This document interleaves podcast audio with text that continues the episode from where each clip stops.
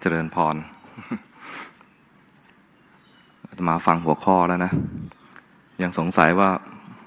หมอเขาตั้งชื่อให้ ให้ใครฟังนะไหนใครเป็นคนรุ่นใหม่บ้างยกมือสิ โอ้ใช้ได้นี่ก็แบ่งกันยังไงนะคนรุ่นใหม่ก็แบ่งกันยังไง ถ้าถ้าแบบภาษาทั่วๆไปนะ คนรุ่นใหม่ก็น่าจะประมาณไม่เกินยี่สิบสี่นะตามความเข้าใจทั่วๆไปนะ นับตามปีนักสัตว์ใช่ไหมสิบสองปีแรกเนี่ยเด็กๆสิบสองปีต่อมาก็วัยรุ่น มันน่าจะอยู่แค่นี้ใช่ไหมหรือว่าเรานับไปอีกถึงสาสิบหกเนี่ยเป็นรุ่นหนุ่มสาวเบื้องต้น นักสัตว์ต่อไปถึงสี่สิบแปดหนุ่มสาวในเบื้องกลาง ถึงหกสิบเนี่ยหนุ่มสาวเบื้องปลาย เพราะนั้นเราเนี่ยอยู่ในกลุ่มคนรุ่นใหม่ทั้งหมดเลย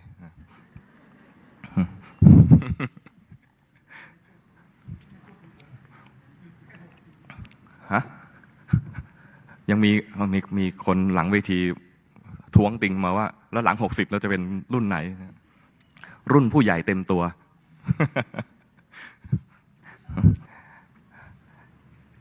แล้วจะมีสงสัยว่า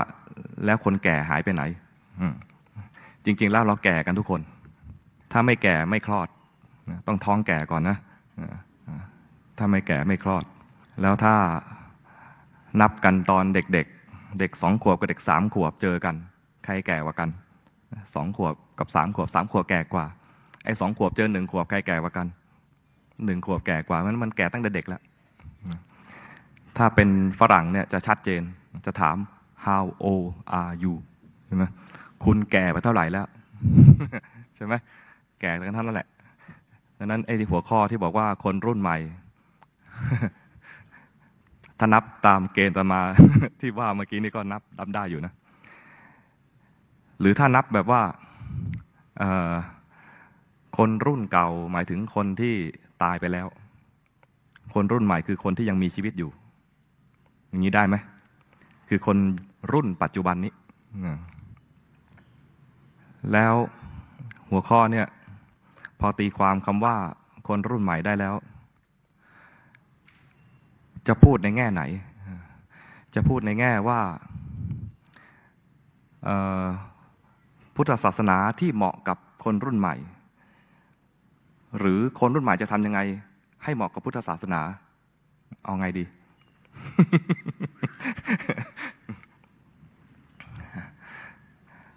คือมันมี ถ้าจะคนทั่วไปก็จะคาดหวังคาดหวังนะ คาดหวังว่าอาตมาน่าจะมาพูดประเภท ปรับปรับคำสอนยังไงให้เหมาะกับคนรุ่นใหม่ แต่การปรับคำสอนอย่างไรให้กับให้เหมาะกับคนรุ่นใหม่เนี่ยมันเสี่ยงมาก เสี่ยงตรงที่ว่าบางทีกลายเป็นสัตธรรมปฏิรูปเคยได้ยินคำนี้ไหมดังนั้นถ้าเราจะทำยังไงให้คนรุ่นใหม่มาเข้าใจพุทธศาสนา ซึ่งเป็นไม่ต้องไปแก้ไขพุทธศาสนา อย่างนี้ดีกว่าทำยังไงเราจะ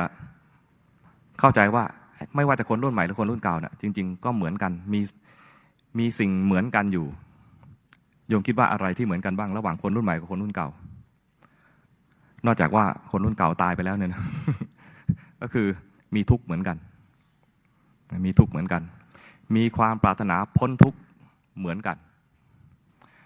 แต่วิธีในการที่จะพ้นทุกข์ของแต่ละรุ่นเนี่ยทำคนละแบบ คนรุ่นเราเมื่อคิดถึงวิธีที่จะพ้นทุกข์ เขาทำยังไงกันบ้าง คงไม่ใช่คิดถึงนิพพานใช่ไหมคนรุ่นเราเนี่ยนะ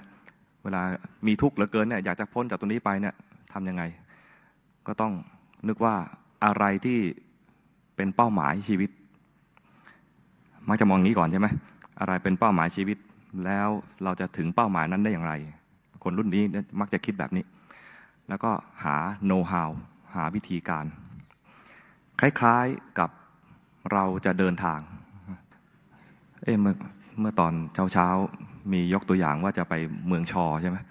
เมืองชอภาคเหนือ เมืองชอภาคตะวันออกอาตมายังมีเมืองชองเมืองชอภาคใต้ด้วยนะ มีชอภาคใต้เมืองอะไรชุมพรโอ้เก่งใช่ได้ เมืองแล้วเมืองชอทางอีสานนะชัยภูมิฮะ นี่ทดสอบความรู้รอบตัว ถ้าเราจะเดินทางไป สมมติไปไหนดี ไปชนบุรีดีกว่าป้าเรามาอยู่ชนบุรี ว่าจะเราจะไปชนบุรี แล้วเราไม่เคยไป แต่รู้สึกชนบุรีไม่เคยไปนี่แบบ สมมติแล้วกันนะ สมมตินะสมมติเราไม่เคยไป ได้ข่าวว่าเมืองชนเนี่ยน่าอยู่มาก มีเครื่องอำนวยความสะดวกมากมาย ห้างใหญ่ มีมอเตอร์เวย์ไปถึงเลยอะไรเงี้ยนะอยากไปอยากไป อยากไปก็ต้องวางแผน คนฉลาดก็ต้องหาข้อมูลใช่ไหมก่อนจะไปไม่ใช่สุ่มสี่สุ่มห้าไปชมเมืองเมืองชน ก็ต้องดูว่าไอ้ที่เราจะไปจะไปไหนของเมืองชน เวลาดูว่าจะไปจุดไหนของเมืองชนเนี่ย เราก็หาข้อมูล ยุคนี้หาข้อมูลจากอะไรเว็บแหล่งท่องเที่ยวอะไรเงี้ยนะหรือพอได้ชื่อแหล่งที่เราต้องการจะไปแล้ว ไปดูรีวิว คนไปแล้วเขามีอะไรมีคอมเมนต์ยังไงบ้าง ไปไปแล้วมีประสบการณ์อะไรบ้างนี่นะคล้ายๆเจอคลิปใน YouTube แล้วเนี่ย ก่อนจะเปิดคลิกดูเนี่ยนะ ขอดูคอมเมนต์ก่อน ประมาณนี้ คนที่เขาดูก่อนหน้าเราเขาชอบใจพึงพอใจแค่ไหนไอ้คลิปนี้ เรียกว่าหาข้อหาข้อมูลหรือหาความรู้จากผู้มีประสบการณ์ เมื่อตกลงปลงใจได้แล้ว หาข้อมูลเต็มที่แล้ว ถ้าเป็นทัวร์ก็ซื้อทัวร์ถ้ามีรถยนต์ก็เตรียมรถยนต์ ถ้าไม่มีรถยนต์ก็ ถ้าต้องการไปจริง ๆ ก็ต้องซื้อรถไป คือต้องมีการจ่ายตังค์และลงมือเดินทางจริง ๆ พุทธศาสนาก็เช่นเดียวกันนะถ้าจะต้องการไปไหน พุทธศาสนาจะมีเป้าหมายชัดเจน ในบทสวดโอวาทปาติโมกใครเคยสวดบ้าง โอวาทปาติโมกมาคาบูชาที่ผ่านมา ไม่ได้สวดเลยเหรอออสวดนะ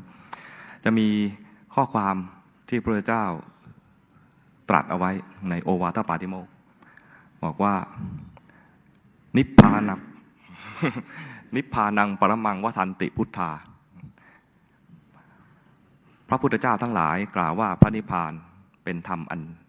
อันยิ่ง ก็คือเป็นเป้าหมายสูงสุด เป็นเป้าหมายที่ชัดเจน ไม่ใช่ ต้องการสวรรค์ ต้องการเป็นเทพเจ้า ต้องการเป็นพระพรหมไม่ใช่อย่างนั้น ไม่ต้องการไปอยู่ในวิมานร่วมกับใคร ไม่ต้องการจะไปเป็นเจ้าของวิมาน หรือต้องการเป็นเทพบุตรที่มีนางฟ้าห้าร้อยจะมีคำบรรยายอย่างนี้นะคล้ายๆจูงใจผู้ชายให้ทำบุญ ผู้หญิงเนี่ยมันก็ไม่ต้องจูงใจเท่าไหร่ไม่ค่อยห่วง จะมีข้อจูงใจว่า ให้ให้ทำบุญนะ จะได้มีนางฟ้าห้าร้อยเป็นบริวาร คนก็ตั้งใจทำบุญ แต่จริงอันนี้เป้าหมายหลอกไอการที่จะไปเป็นเทวดาเป็นนางฟ้าเป็นพระพรหมเนี่ยเป็นเป้าหมายหลอก เพราะว่าเวลาพระพุทธเจ้าแสดงธรรมเนี่ยนะสำหรับคนที่ยังยังไม่พร้อม ยังไม่เข้าใจว่าควรจะไปไหน ควรจะตั้งเป้าหมายแบบไหนในชีวิต พระพุทธเจ้าเนี่ยจะแสดงธรรมแบบปูพื้นฐานก่อน ปูพื้นฐานก่อนเนี่ยก็คือให้เป็นคนดี ให้เป็นคนดี เป็นคนดีอะไรเป็นหลักประกันของความเป็นคนดี พระพุทธเจ้าก็เนื่องจากว่าเราอยู่ในสังคมที่แย่งชิงกันจริงแย่งชิงไม่ได้เริ่มแย่งชิงในยุคนี้นะแย่งชิงกันมาตั้งแต่สมัยพุทธกาลแล้วและก่อนพุทธกาลด้วย ก็คือต่างฝ่ายต่างก็อยากได้ความสุข และคิดถึงความสุขในแง่ว่า เอาวัตถุมาให้เราให้เราได้มีความสุข อยากดูอยากกินก็ต้องอยากมีสิ่งนั้นมาดูมากิน อยากฟังก็มีสิ่งนั้นมาฟัง สมัยก่อนไม่มี YouTube ไม่มีอะไรคลาวหรือไม่มีไอไอทูนก็ต้องใครอยากดูอยากฟังอะไรก็ไปหามหรสพคนมีตังหน่อยก็จ้างนางรำมาระบำให้ดู คนก็ต่างหาหาทรัพย์เพื่อให้ได้วัตถุมาบำรุงบำเรอความสุขตัวเอง การหาเนี่ย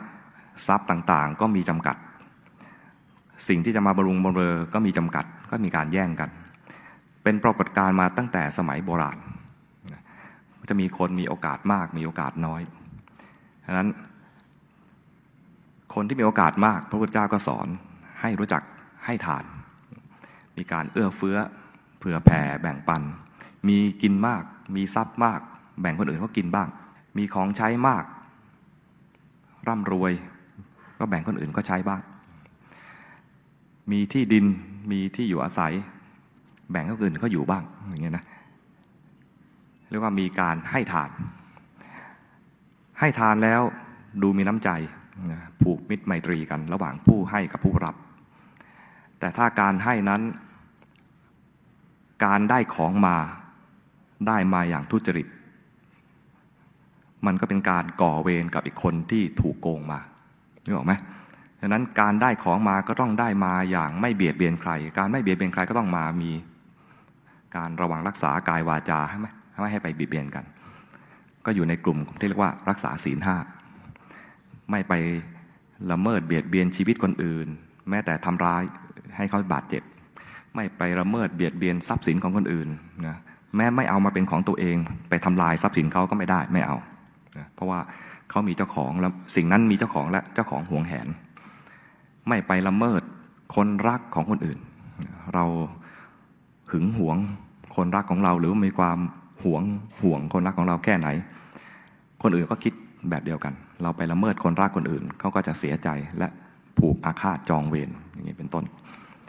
เราจะไม่ใช้คำพูดของเราไปทำร้ายจิตใจคนอื่น การทำร้ายจิตใจคนอื่นเนี่ยมีคำพูดหลายอย่างไม่ใช่มีแค่คำพูดโกหกอย่างเดียว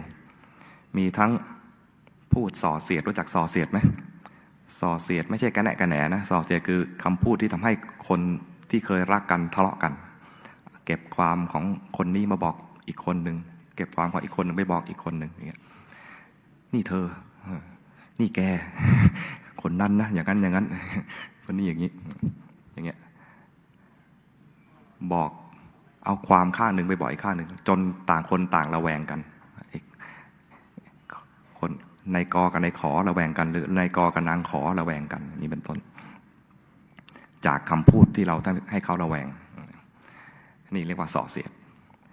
คำพูดที่ไม่น่าพูดอีกอย่างหนึ่งคือคำพูดที่ทำให้เขาเจ็บใจคำพูดที่เขาเจ็บใจคำไทยง่ายๆ เรียกว่าด่าคำด่าคำด่าเนี่ย หมายถึงว่าตั้งใจให้เขาเจ็บใจ ไม่เหมือนกับคำที่เพื่อนสนิทกันทักทายกัน เพื่อนสนิทกันทักทายกันเนี่ยบางทีก็คำคนถ้าคนไม่สนิทเนี่ยฟังแล้วตกใจมีคำแบบฮะมันทักกันอย่างนี้เสียเหรอเอาชื่อพ่อชื่อแม่มาเรียกกันประมาณนี้นะหรือเป็นเอาชื่อสัตว์มาเรียกกัน อย่างเงี้ยไม่ได้ตั้งใจให้เจ็บใจนี่หรอไหมอย่างนี้แต่ต้องดูว่า พูดเฉพาะกลุ่ม ถ้าพูดต่างกลุ่มไม่ได้ ต้องอยู่ในในกลุ่มที่สนิทสนิทกัน ในกลุ่มที่สนิทกันนะถ้าพูด ถ้าพูดไพเราะเนี่ยนะบางทีอาจจะเป็นที่ตกใจหรือแปลกใจ วันนี้มันป่วยหรือเปล่าหรือวันนี้หรือว่ามันวันนี้มันทุกข์อะไรมากหรือเปล่า หรือมันโกรธมากหรือเปล่าทำไมมันพูดเพราะจังเลยคำพูดอีกพูดคำพูดหนึ่งคือ คำพูดประเภทเสียเวลาเปล่าคำพูดเสียเวลาเปล่าเนี่ยก็เรียกว่าพูดเพ้อเจ้อคนไม่อยากฟัง แต่ก็ต้องทนฟัง เคยเจอไหมเคยพูดไหมคนเดียวกันพยักหน้าหมดเลย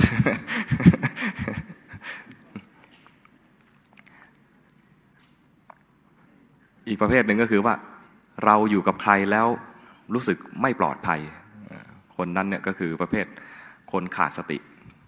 คนขาดสติง่าย ๆ ก็คือพวกคนเมา คนเมา เวลาอยู่กับคนเมาแล้วรู้สึกไม่ปลอดภัย เราก็อย่าทำตนให้เป็นที่ไม่น่าปลอดภัยสำหรับคนอื่น อย่าทำตนขาดสติ โดยเฉพาะอย่าไปเมา เมาก็มีเมาจากสิ่งเสพหลายแบบ สมัยก่อนก็มีแค่สองอย่างคือสุราและเมรัย ก็คือน้ำเมาที่ได้จากการกลั่นกับการหมัก เดี๋ยวนี้มีหลากหลายรูปแบบรวมหมดเลยนะอะไรที่ที่ทำให้เมาเว้นเว้นไป เรียกว่าให้เป็นคนดี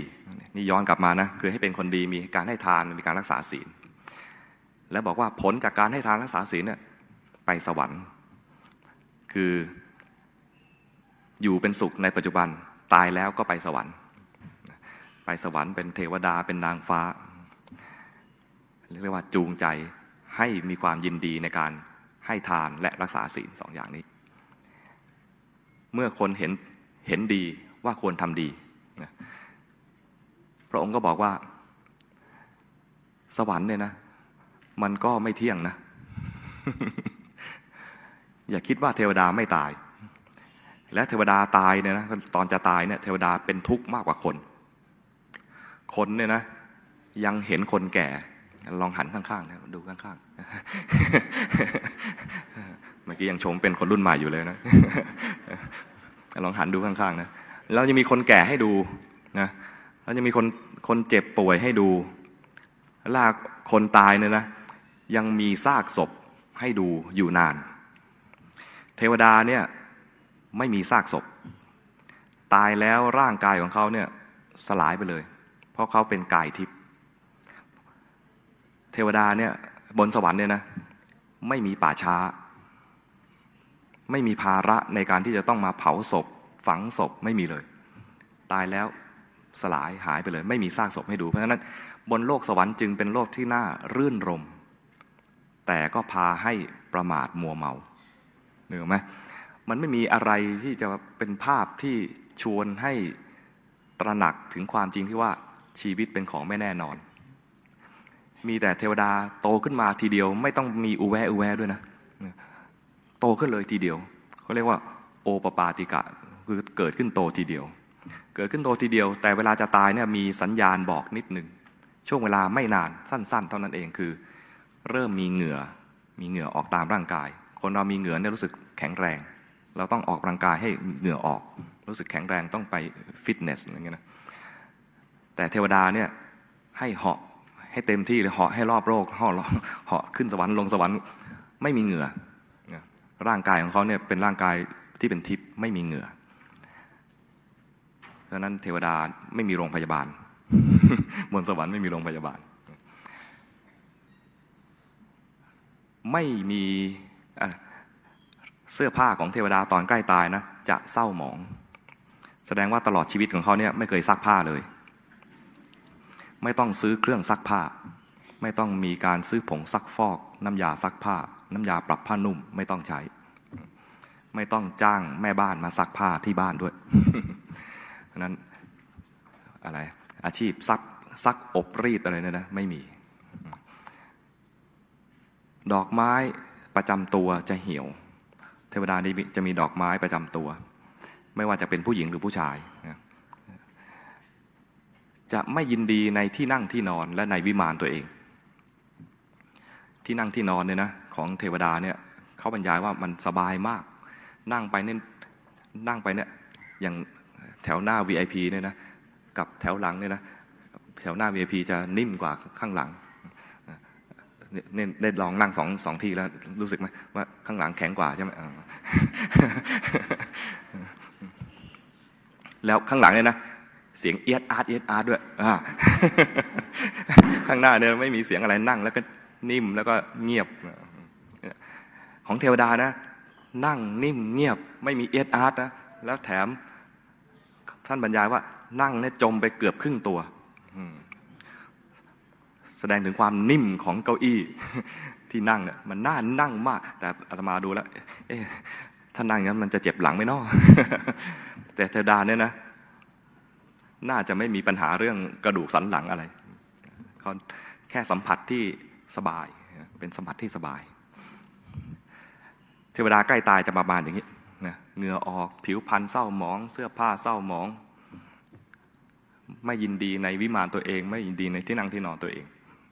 เทวดาเจออย่างนี้แล้วเนี่ยรู้ว่าจะตาย แล้วพอจะตายเนี่ยนะ มักจะรู้ได้ว่าชาติหน้าเราจะต่อไปจะเป็นอะไร คือตายแล้วจะไปเกิดเป็นอะไร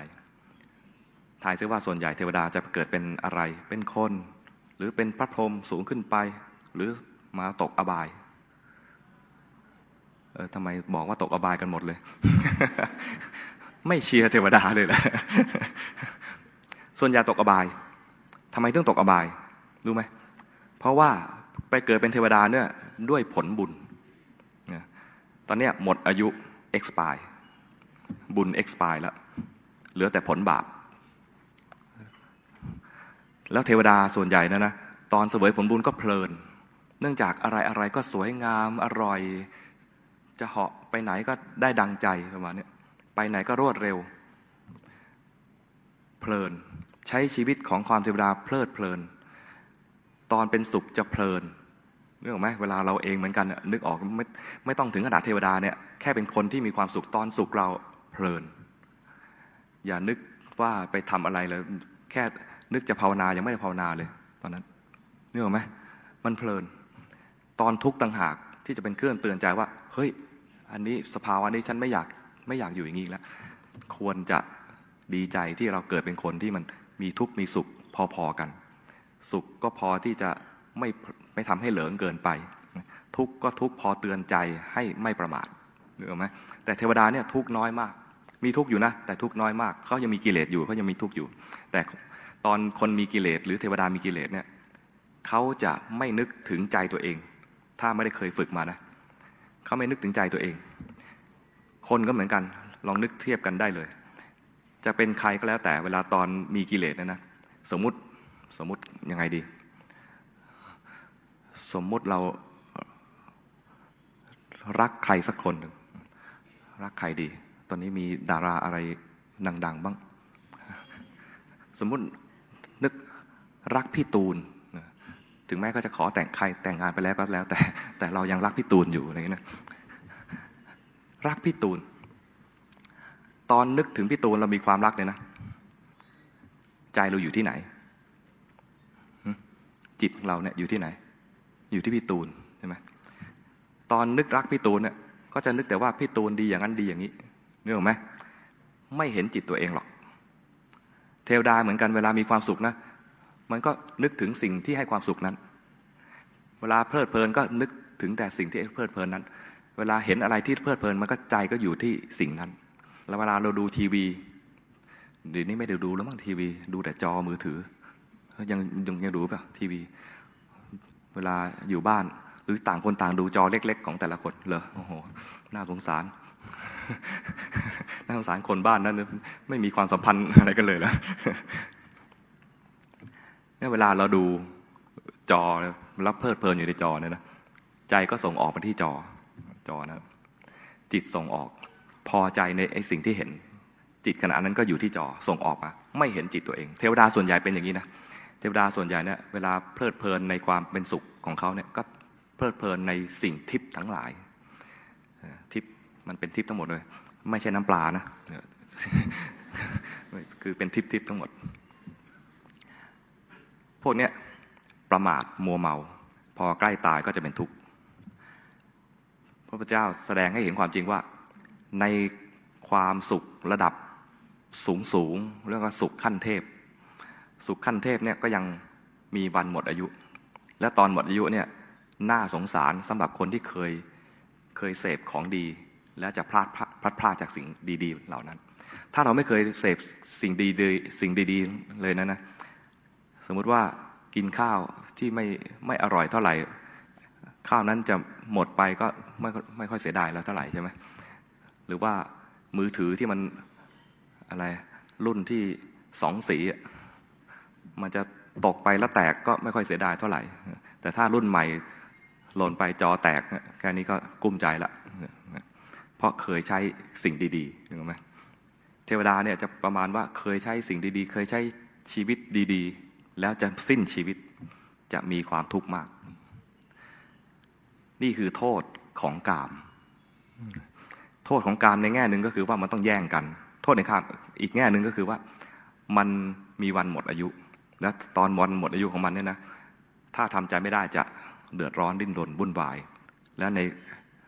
ในความจริงที่แฝงอยู่ก็คือว่า เมื่อบุญหมดต่อไปเหลือแต่บาป จะต้องเสวยผลของบาป ซึ่งเผ็ดร้อน แสบ มันเรียกว่า มันมองภาพออกว่าตัวเองจะไปไหน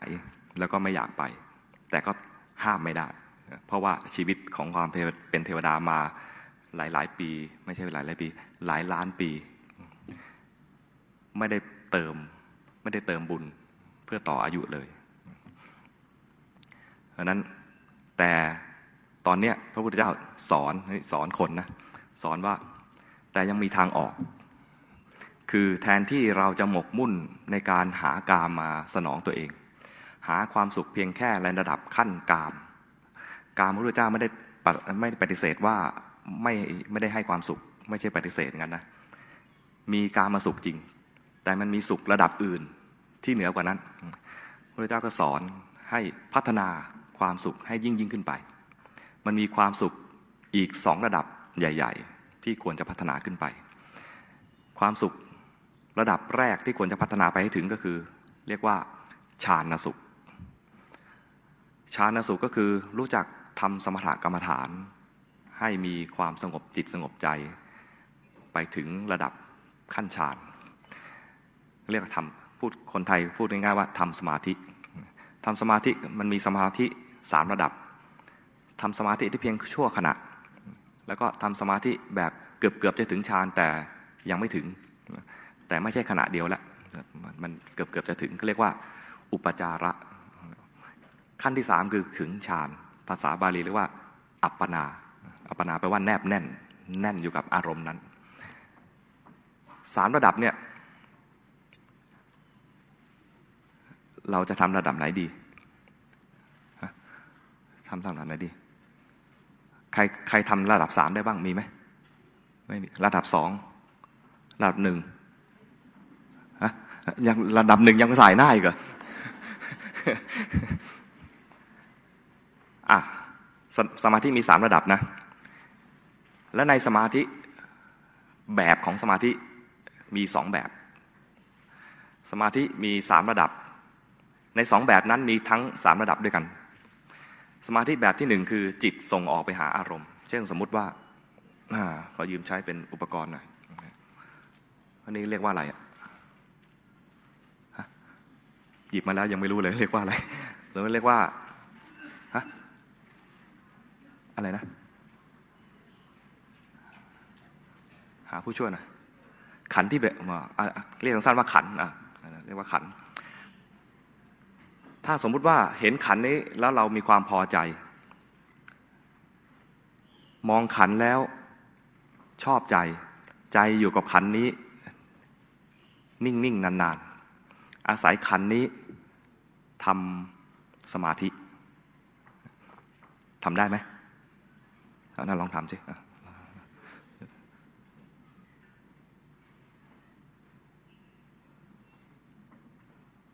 มันมาทำไม่ได้ครับ ทำทำได้แป๊บเดียว เรียกว่าใจอาตมาเนี่ยอะไรทนอยู่นิ่งไม่ได้ ประมาณเป็นลิงมาก่อน พอเห็นแล้วนะเฮ้ยมันอ่านว่าอะไรวะเนี่ยมันมีตัวหนังสือด้วย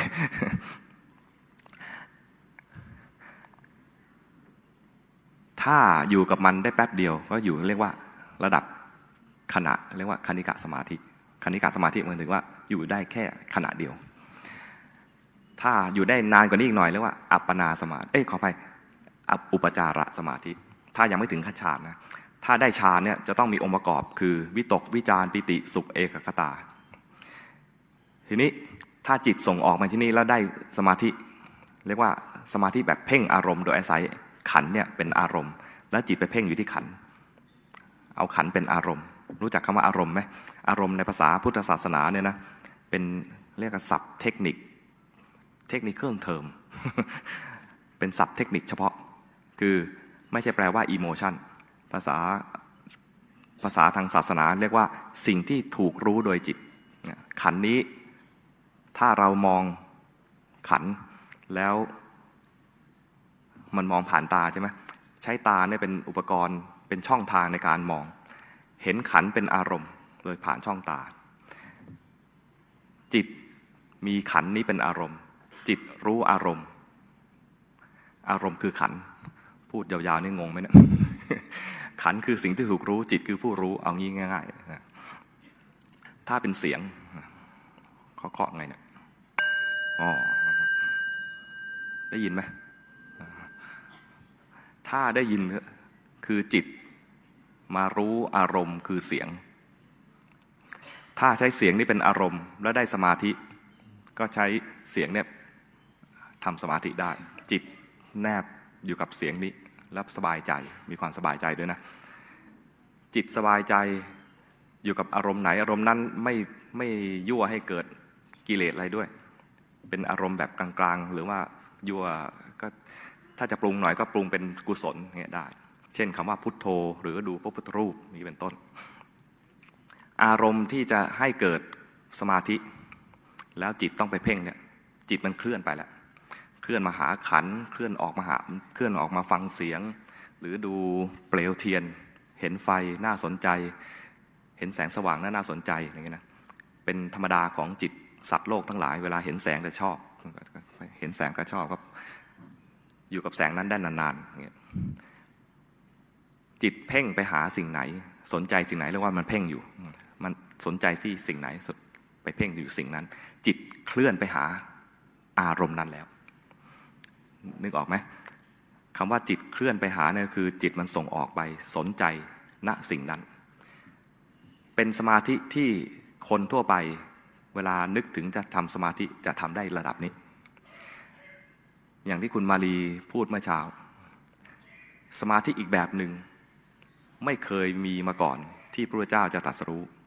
พอพระพุทธเจ้าตรัสรู้ขึ้นมาเนี่ยจะมาสอนสมาธินี้ สมาธิอีกแบบหนึ่งก็คือ เรียกว่าจิตตั้งมั่น จิตไม่เคลื่อนไปหาอารมณ์ จิตตั้งมั่นจนจิตตั้งมั่นเนี่ยนะมันคือมันมีมันมีสภาวะประมาณว่า เวลาเกิดสมาธินี้ขึ้นมาเนี่ยมันจะรู้สึกว่าสิ่งที่ถูกเห็นกับสิ่งที่รู้เนี่ยเป็นคนละตัวกัน แต่ตอนที่มีสมาธิแบบเดิมเนี่ยนะจะรู้สึกว่าไอ้นี่เลย ขันเลย มันคือขันเลย ไม่มีไอตัวรู้แบบแยกออกมา แต่สมาธิแบบจิตตั้งมั่นเนี่ยจะมีรู้สึกว่าขันถูกรู้และมีใจผู้รู้อยู่ต่างหาก เกิดดับพร้อมกัน สมาธิแบบนี้เท่านั้นจึงจะทำให้เกิดมรรคผลขึ้นมา จะเกิดสภาวะที่เรียกว่าเรียนรู้โลกตามความเป็นจริง จะเกิดสมาธิแบบนี้ จะเกิดต่อจากมีสมาธิแบบนี้ เอ๊ะเราพูดเรื่องอะไรทำไมมาถึงเรื่องนี้ก่อน จริงๆจะพูดถึงว่าออกจากกามเนี่ย ออกจากกาม โทษของกามนะแล้วทำให้ความสุขให้สูงขึ้นใช่ไหมแล้วก็มีสุขจากสมาธิสุขจากสมาธิเนี่ยนะเรียกว่าทำสูงสุดของการได้สุขจากสมาธิคือทำฌานได้ นี้ฌานเนี่ยเราเป็นพวกที่ว่าไม่ค่อยถนัด อาจจะไม่ต้องถึงขนาดทำฌานก็ได้ แต่ให้มีสมาธิบ้าง ไม่ใช่ว่าจะไม่ทำสมาธิเลย ให้มีสมาธิบ้าง แล้วพัฒนาในความสุขระดับอีกระดับหนึ่งเรียกว่าสุขจากการได้มรรคผล หรือสุขจากการที่มีปัญญา เทียบง่าย ๆว่าสุขแบบที่ทำสมาธิเนี่ยทำสมถะสุขแบบที่สองให้เกิดปัญญาให้เกิดมรรคผลก็คือ สุขจากการทำวิปัสสนา แล้วถ้าเราไม่สามารถที่จะหาความสุขจากการทำสมถะได้ก่อน ให้ไปทำสุขจาก วิปัสสนาก่อนก็ได้ มันมีคนสองประเภท คนสองประเภทเนี่ยนะ คนประเภทแรกทำสมถะง่าย ให้ทำสมถะก่อนนะเพื่อจะได้ไม่หลงในกามจนเกินไป หมายความว่า พอคนทำสมถะได้ จะเปรียบเทียบได้ว่าสุขจากสมถะกับสุขจากกามเนี่ยมันคนละเกรดกัน คนละระดับกัน ก็จะมีความพอใจ ใจเนี่ยนะเวลาทำสมถะได้แล้วจะมี มีมีความสุข แล้วก็บางทีก็จะมีความสามารถในการเห็นความจริงของร่างกายระดับหนึ่งคือเห็นว่ามันเป็นอสุภะรู้จักคำว่าอสุภะคือไม่สวยไม่งาม มองเอาจิตมาแปะที่ผมนะก็รู้สึกว่าผมนี้ไม่สวยไม่งามมีกลิ่นด้วย ดูไปข้างในร่างกาย หัวใจปอดตับลำไส้น้อยลำไส้ใหญ่ ก็จะรู้สึกว่าจะเห็นโดยความสามารถของสมาธิ จะรู้สึกว่าข้างในเนี่ยเป็นมีแต่ของน่าเกลียดของเน่าเหม็นอย่างเงี้ยและบางทีก็อาจจะมีความสามารถพิเศษอื่น ๆ เช่นมีหูทิพตาทิพมีอิทธิวิธี เช่นสามารถเหาะเหินเดินอากาศ หรือว่ามีแบ่งกายเป็นหลายกายอย่างอาตมาตอนนี้ แบ่งเป็นหลายกายอยู่นะโยมดูเห็นไหม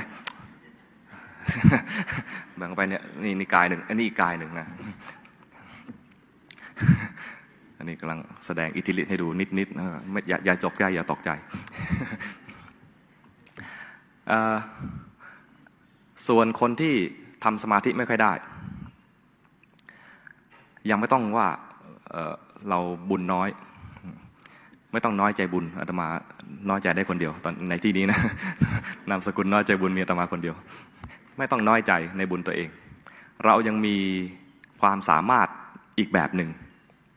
ซึ่งเป็นความสามารถเฉพาะตัวของเรา ก็คือจิตมันเจ้าปัญญา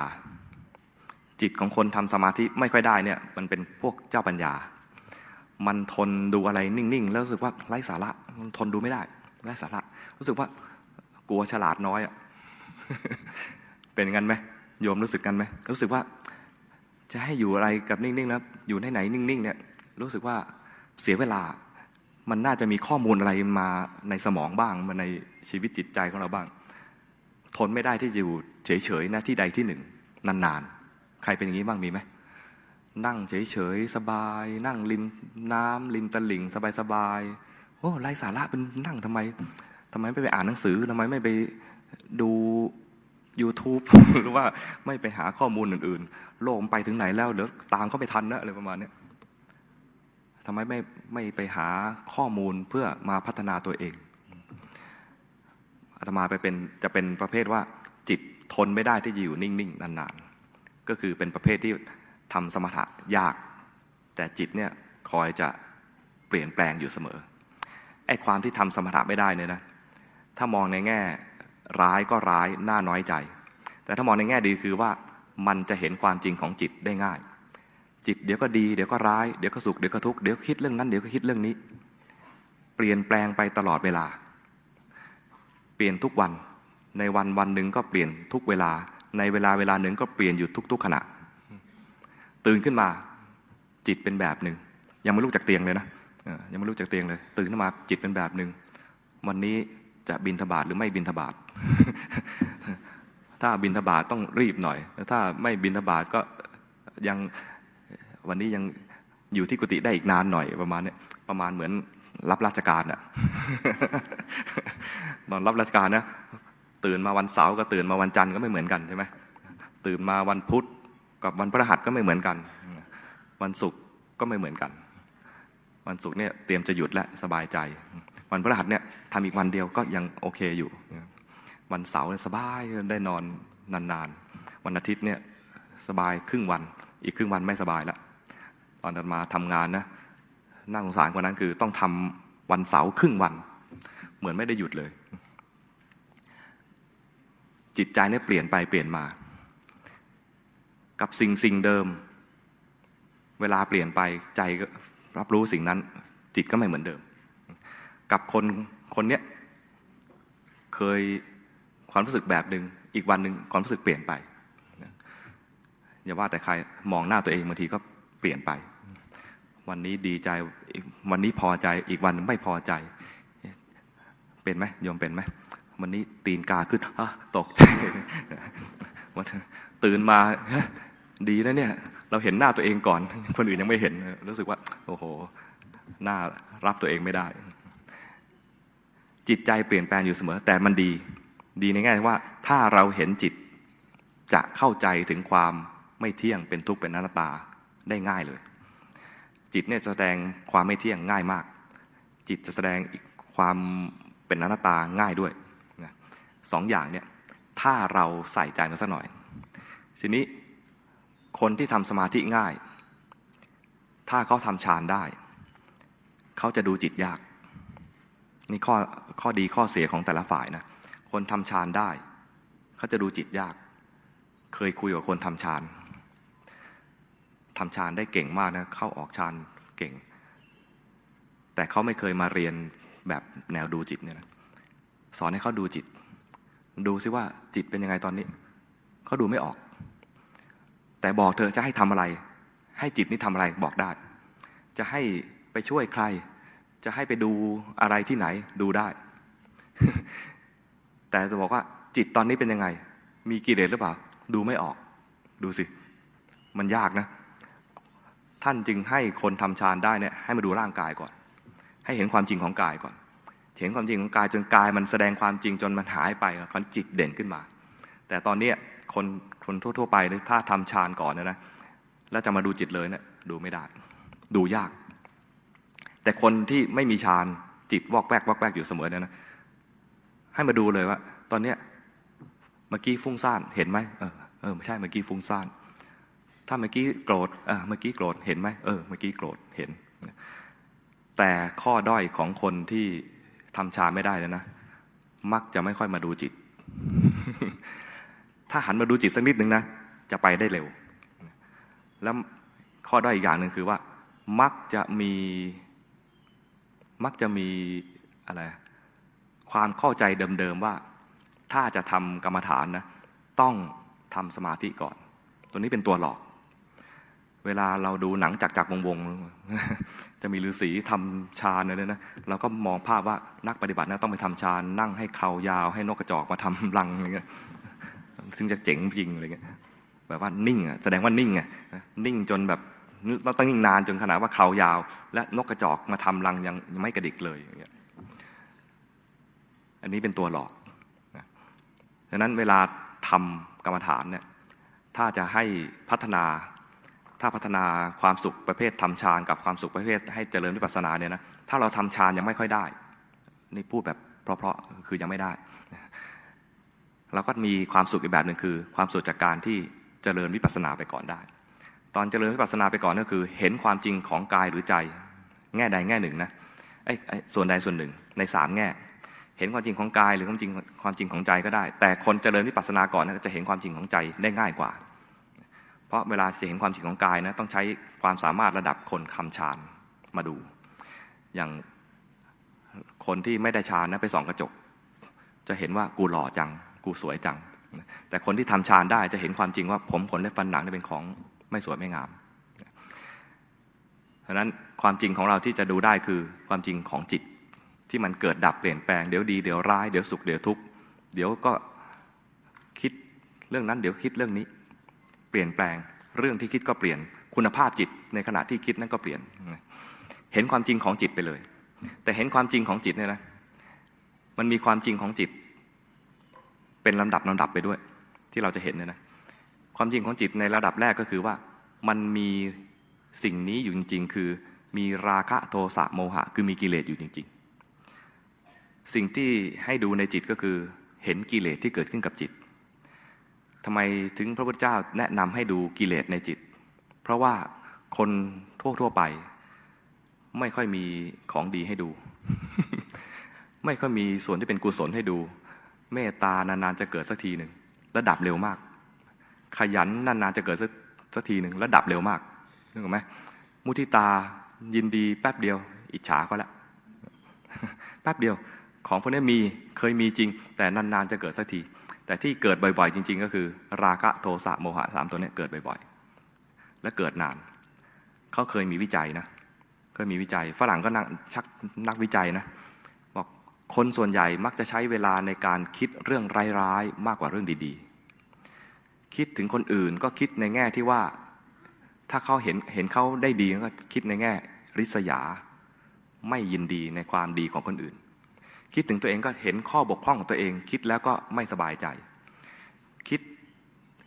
ระหว่างความคิดที่เป็นเรื่องดีกับความคิดที่เป็นเรื่องไม่ดีเนี่ยความคิดที่เป็นเรื่องไม่ดี คิดง่ายและคิดได้นาน เป็นไหมใครใครคัดค้านบ้างฉันคิดได้ดีนาน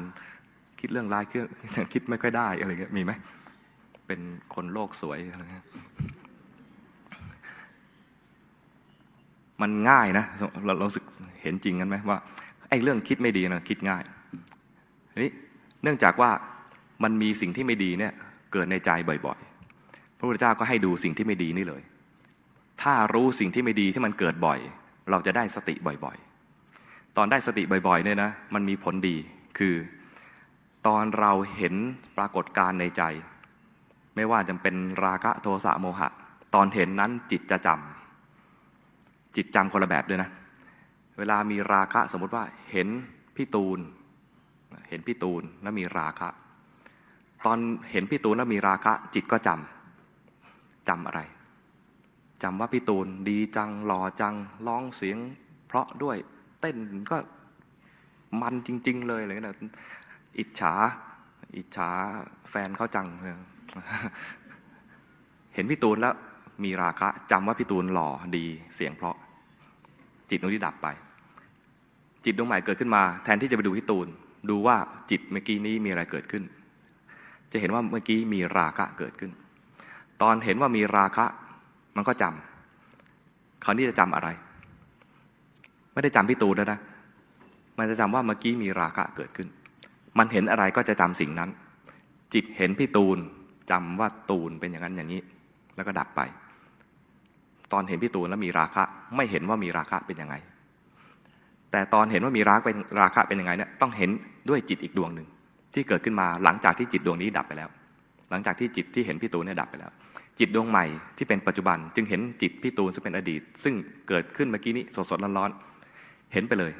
เรียกเห็นอย่างเงี้เรียกว่าเห็นแบบปัจจุบันแบบต่อเนื่อง เพราะในขณะที่มีราคะจริงๆเนี่ยมันดูตัวเองไม่ได้ จิตเนี่ยทำงานได้ทีละขณะ ขณะนี้เห็นพี่ตูนไปแล้ว มันเห็นตัวเองไม่ได้แล้ว จิตที่เห็นพี่ตูนแล้วมีราคะดับไปเป็นอดีตไปแล้วนะจิตปัจจุบันเห็นจิตเมื่อกี้นี้ จิตเมื่อกี้นี้คือมีราคะเกิดขึ้นในจิตนี่เหรอไหมตอนเห็นพี่ตูนจำว่าพี่ตูนเป็นยังไง แต่ตอนมีสติเห็นจิตมันจะจำว่าราคะเป็นยังไง เห็นพี่ตูนอีกมีราคะอีก เห็นจิตอีก อย่างเงี้ยนะ ถ้ามีราคะบ่อยๆ แล้วมีสติบ่อยๆ เราก็จะมีความจำในสภาวะที่เป็นราคะนั้นได้ ดูไปดูไปจิตมันจะมีความจำถึงไอ้สภาวะนี้ได้แม่นไอ้สภาวะที่เกิดขึ้นบ่อยๆ แล้วมีสติบ่อย ๆ มีแล้วเรามีสมาธิขออภัยมีสติ เห็นมันบ่อยๆเนี่ยแล้วเกิดความจำได้แม่นเนี่ยภาษาพระเรียกว่ามีทิระสัญญา สภาวะที่ว่าทิระสัญญาเนี่ยมันเอื้อให้เวลาเราไปมีกิเลสครั้งใหม่กิเลสตัวเดิม กับคนอื่นก็ได้นะ ไม่ใช่เห็นพี่ตูนอย่างเดียวนะ อาจจะเห็นท่านอธิบดีอะไรนะอธิการบดีอธิการบดีแล้วเกิดมีราคะกับท่านเลยนะมีมีแล้วจะปลอดภัยไหมเนี่ย ติ้งต่างติ้งต่างสมมติว่ามีแล้วกัน เห็นแล้วมี จิตเขาเนี่ยนะหลังจากที่จำสภาวะราคะมาหลายครั้งแล้ว เกิดเห็นท่านโหท่านเนี่ยออร่าออกผ่องใสมากเลยนะเกิดราคะ จิตดวงเนี้ยมีราคะไม่เห็นตัวเองนะระดับไป จิตดวงใหม่เกิดขึ้นมา มีสติโดยอัตโนมัติได้ทันที แรกๆเราต้องตั้งใจ แรกๆนะ ต้องตั้งใจนิดหนึ่งว่ามีราคะแล้วก็เหมือนกับเอะใจนิดหนึ่งว่า เอ๊ะเมื่อกี้มีราคะอาตมาใช้ภาษาโบราณหน่อยใช้ว่าแงะแงะมาดูนิดหนึ่งแงะมาดูจิตรู้จักคำว่าแงะไหมใครไม่รู้จักบ้างเป็นภาษาบางประกงแงะนี่คือหันมาดูนิดหนึ่งแงะหันมาดูนิดหนึ่งคือถ้าเหลียวไปเลยเนี่ยมันก็ดูดูแบบว่าตั้งใจเกินไปใช่ไหม แงะเนี่ยก็มีเจตนานะนิดหนึ่งหันมาดูนิดหนึ่งเหมือนกับคนคนเวลาแม่บ้านจะบ่นพ่อบ้านเนี่ยนะสะเมียจะบุบ่นผัวนะแม่ลูกเล่นตรงนั้นน่ะไม่ยอมดูเลย แงะมาสักนิดนึงก็ไม่ไม่ยอมแงะอะไรเงี้ยไม่แงะมาสักนิดนึงอะไรเงี้ยบ่นบ่นผัวบ่นสามี เคยไปบรรยายที่นครสวรรค์ นครสวรรค์ถามที่นั้นว่ารู้จักคำว่าแงะไหมรู้จักรู้จักเหรออที่นี่ก็ใช้เหมือนกันเหรอใช่ ใช้กับควายโอ้เอองั้นงั้นเปลี่ยนคำใหม่เปลี่ยนคำใหม่เวลาเรามีสติเนี่ยนะแรก ๆ เราต้องตั้งใจนิดหนึ่งเหมือนกับแงะนิดหนึ่งแงะไปดูนิดหนึ่งแต่ตอนที่สติแบบอัตโนมัติเนี่ยจะเป็นสติแบบที่ แงะบ่อยๆ จนจำได้ และจำได้แม่น พอจำได้แม่นแล้ว พอมันมีกิเลสแบบนั้นขึ้นมาใหม่ จิตจะรู้ได้เอง เพราะมันจำได้ได้แม่นแล้ว มันจะมีอย่างนี้เกิดขึ้นมานะจิตมันเห็นและจำได้เห็นเลย มันรู้เลยอ้าวราคะเกิดขึ้นแล้ว คนขี้โกรธดูความโกรธบ่อยๆ ก็จะจำความโกรธได้แม่น พอมีความโกรธครั้งใหม่มันก็จิตก็จะมีสติอัตโนมัติ มันก็เจริญสติได้เอง แล้วสติแบบอัตโนมัตินี้เท่านั้นจึงจะเป็นมรรคผลขึ้นมาได้ องค์แห่งมรรคแปดประการเนี่ยนะต้องเป็นอัตโนมัติทั้งแปดทีนี้เราฝึกง่าย ๆ ฝึกจากสติก่อนจะฝึกจากสติให้มันมีสติแบบอัตโนมัติให้ได้ ก็คือฝึกให้เห็นแรก ๆ ก็ตั้งใจแงะไปเรื่อยๆแงะไปเรื่อยๆจนจำสภาวะได้ เรามีกิเลสตัวไหนเกิดขึ้นบ่อยดูตัวนั้น มีสติขึ้นมาแล้วเนี่ย สติเองก็จะพัฒนาให้เกิดสมาธิได้ง่ายด้วย สมาธิเนี่ยที่เราจะทำแบบคนทำฌานเนี่ยนะทำยาก เพราะเราเป็นพวกแบบทนอยู่นิ่งไม่ได้ แต่จะมีสมาธิแบบจิตตั้งมั่นอีกวิธีหนึ่งแบบว่าไม่ไม่ใช่ส่งจิตไปเพ่ง ก็คือทำกรรมฐานว่าสักอย่างหนึ่งแล้วเห็นจิตที่มันเผลอไป เช่นพุทโธพุทโธไว้ที่ลมหายใจหรือที่ปลายจมูกเนี่ยนะ ใช้พุทโธเนี่ยเป็นเพียงจุดตั้งต้น ไม่ได้พุทโธเพื่อจะรักษาพุทโธไว้อยู่ตรงนี้ แต่เราจะพุทโธเพื่อจะสังเกตว่าจิตมันเผลอไปเมื่อไหร่แล้วอนุญาตให้เผลอด้วย ไม่ใช่ว่าบังคับจิตให้อยู่กับที่นะ พุทโธเพื่อดูจิต พุทโธพุทโธไปแล้วจิตเผลอไปให้รู้ทัน แรกๆก็เผลอไปแล้วจึงรู้ เผลอไปนานแล้วจึงรู้ แล้วก็เริ่มต้นใหม่ อย่าไปดึงจิตมาอย่ามาดึงจิตกลับมานะ อย่าไปคิดว่าไอ้ที่เผลอนั้นไม่ดี เผลอนั้นไม่ดีจริง แต่ว่ามันเป็นสิ่งหนึ่งหรือเป็นสภาวะหนึ่งให้เราไปรู้เข้าเท่านั้นเอง เราตั้งใจจะดูความเผลออยู่แล้ว แล้วก็เริ่มต้นใหม่ เริ่มต้นที่จุดเดิม เริ่มต้นไปมันเผลออีก รู้อีก รู้อีกแล้วก็เริ่มต้นใหม่ จนกว่าจะเห็นว่าจากจุดที่เราเริ่มต้นเนี่ยมันมีการเคลื่อน ก็คือเห็นตั้งแต่มันเริ่มเผลอตอนเห็นแต่มันเริ่มเผลอใจรู้สึกว่ามันเคลื่อนไป สมมติว่าจะมา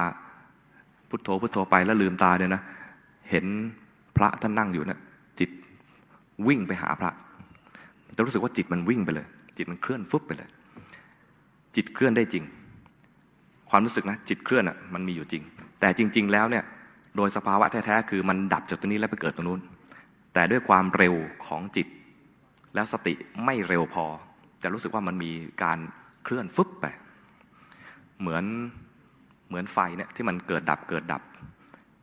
จริง ๆ แล้วมันไม่ได้ไม่ใช่ว่าจะมีแสงอยู่ตลอดเวลา มันเป็นการเกิดดับของแสง ถ้าใครเรียน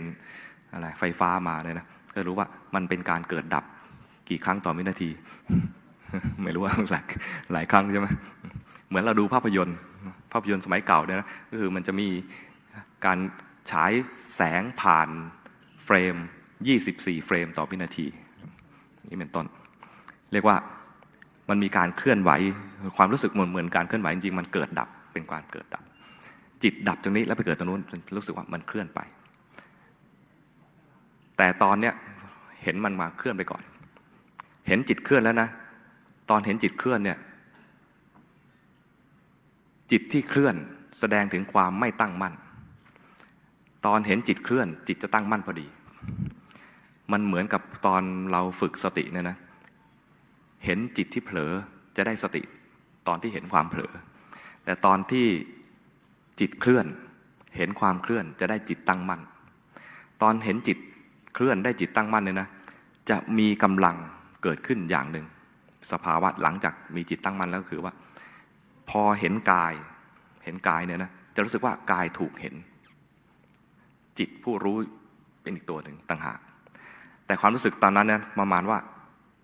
มันไม่ได้สังเกตมาที่จิตผู้รู้ มันจะสังเกตว่า เฮ้ย กายเป็นอะไรก็ไม่รู้ เป็นก้อนอะไรสักอย่างหนึ่งถูกรู้ เวลามีกิเลสเกิดขึ้นมา เห็นกิเลส กิเลสถูกรู้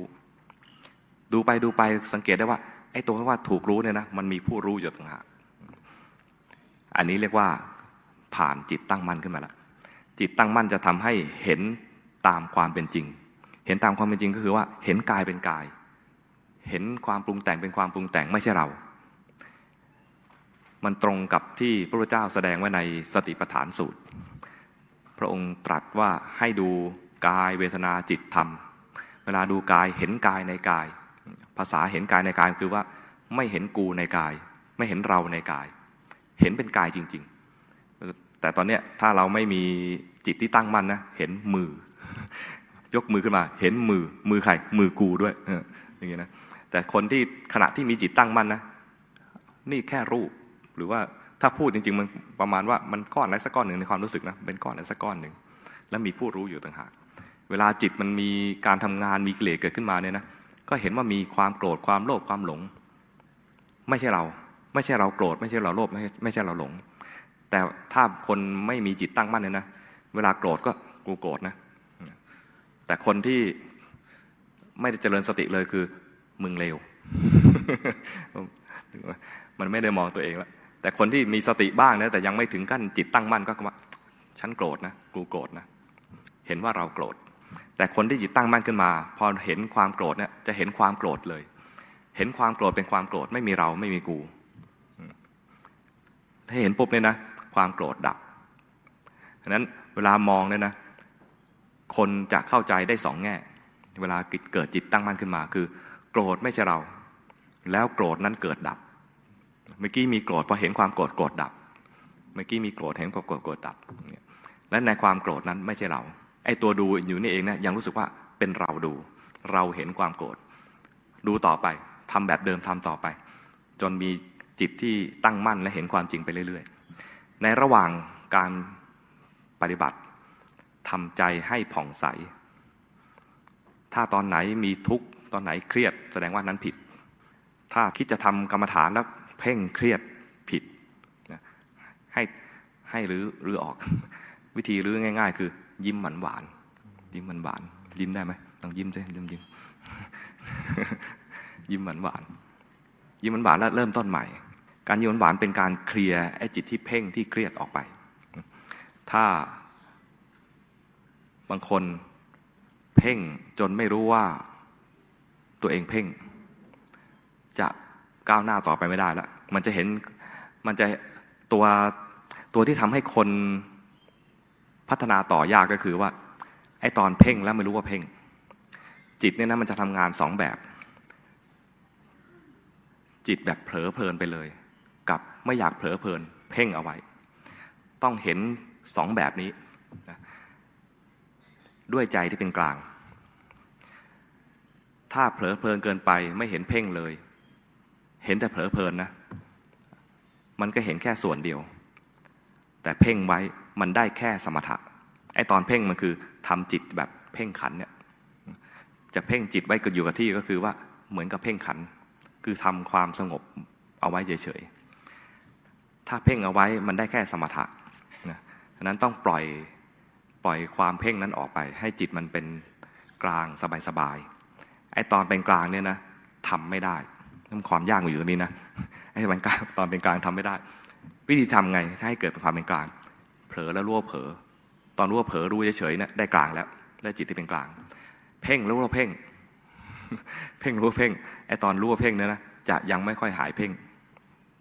ดังนั้นวิธีจะทำให้หายเพ่งยิ้มหวานหวานตอนยิ้มหวานจากจิตมันจะคลาย ตอนเพ่งมันจะขมวดมา พอยิ้มหวานหวานจะคลาย อีกแบบหนึ่งคือ ให้เจริญเมตตาเจริญเมตตาจิตก็จะผ่อนคลายกระจายออก สรุป สรุปได้ยังเนี่ย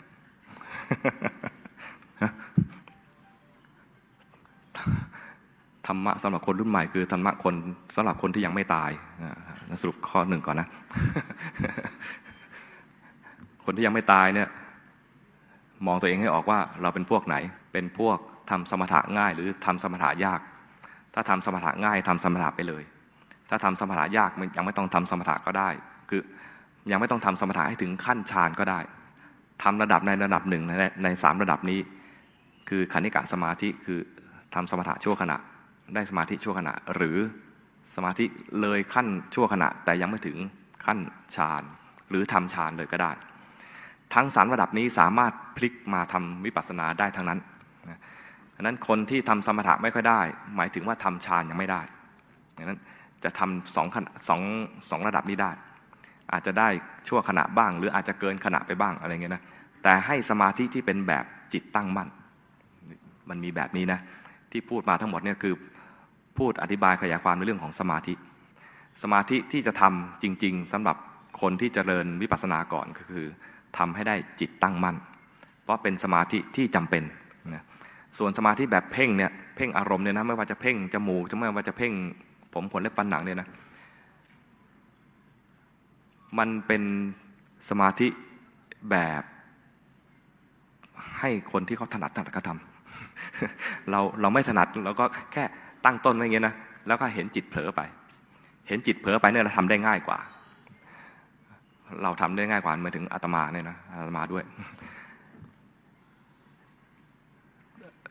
ดูลมหายใจ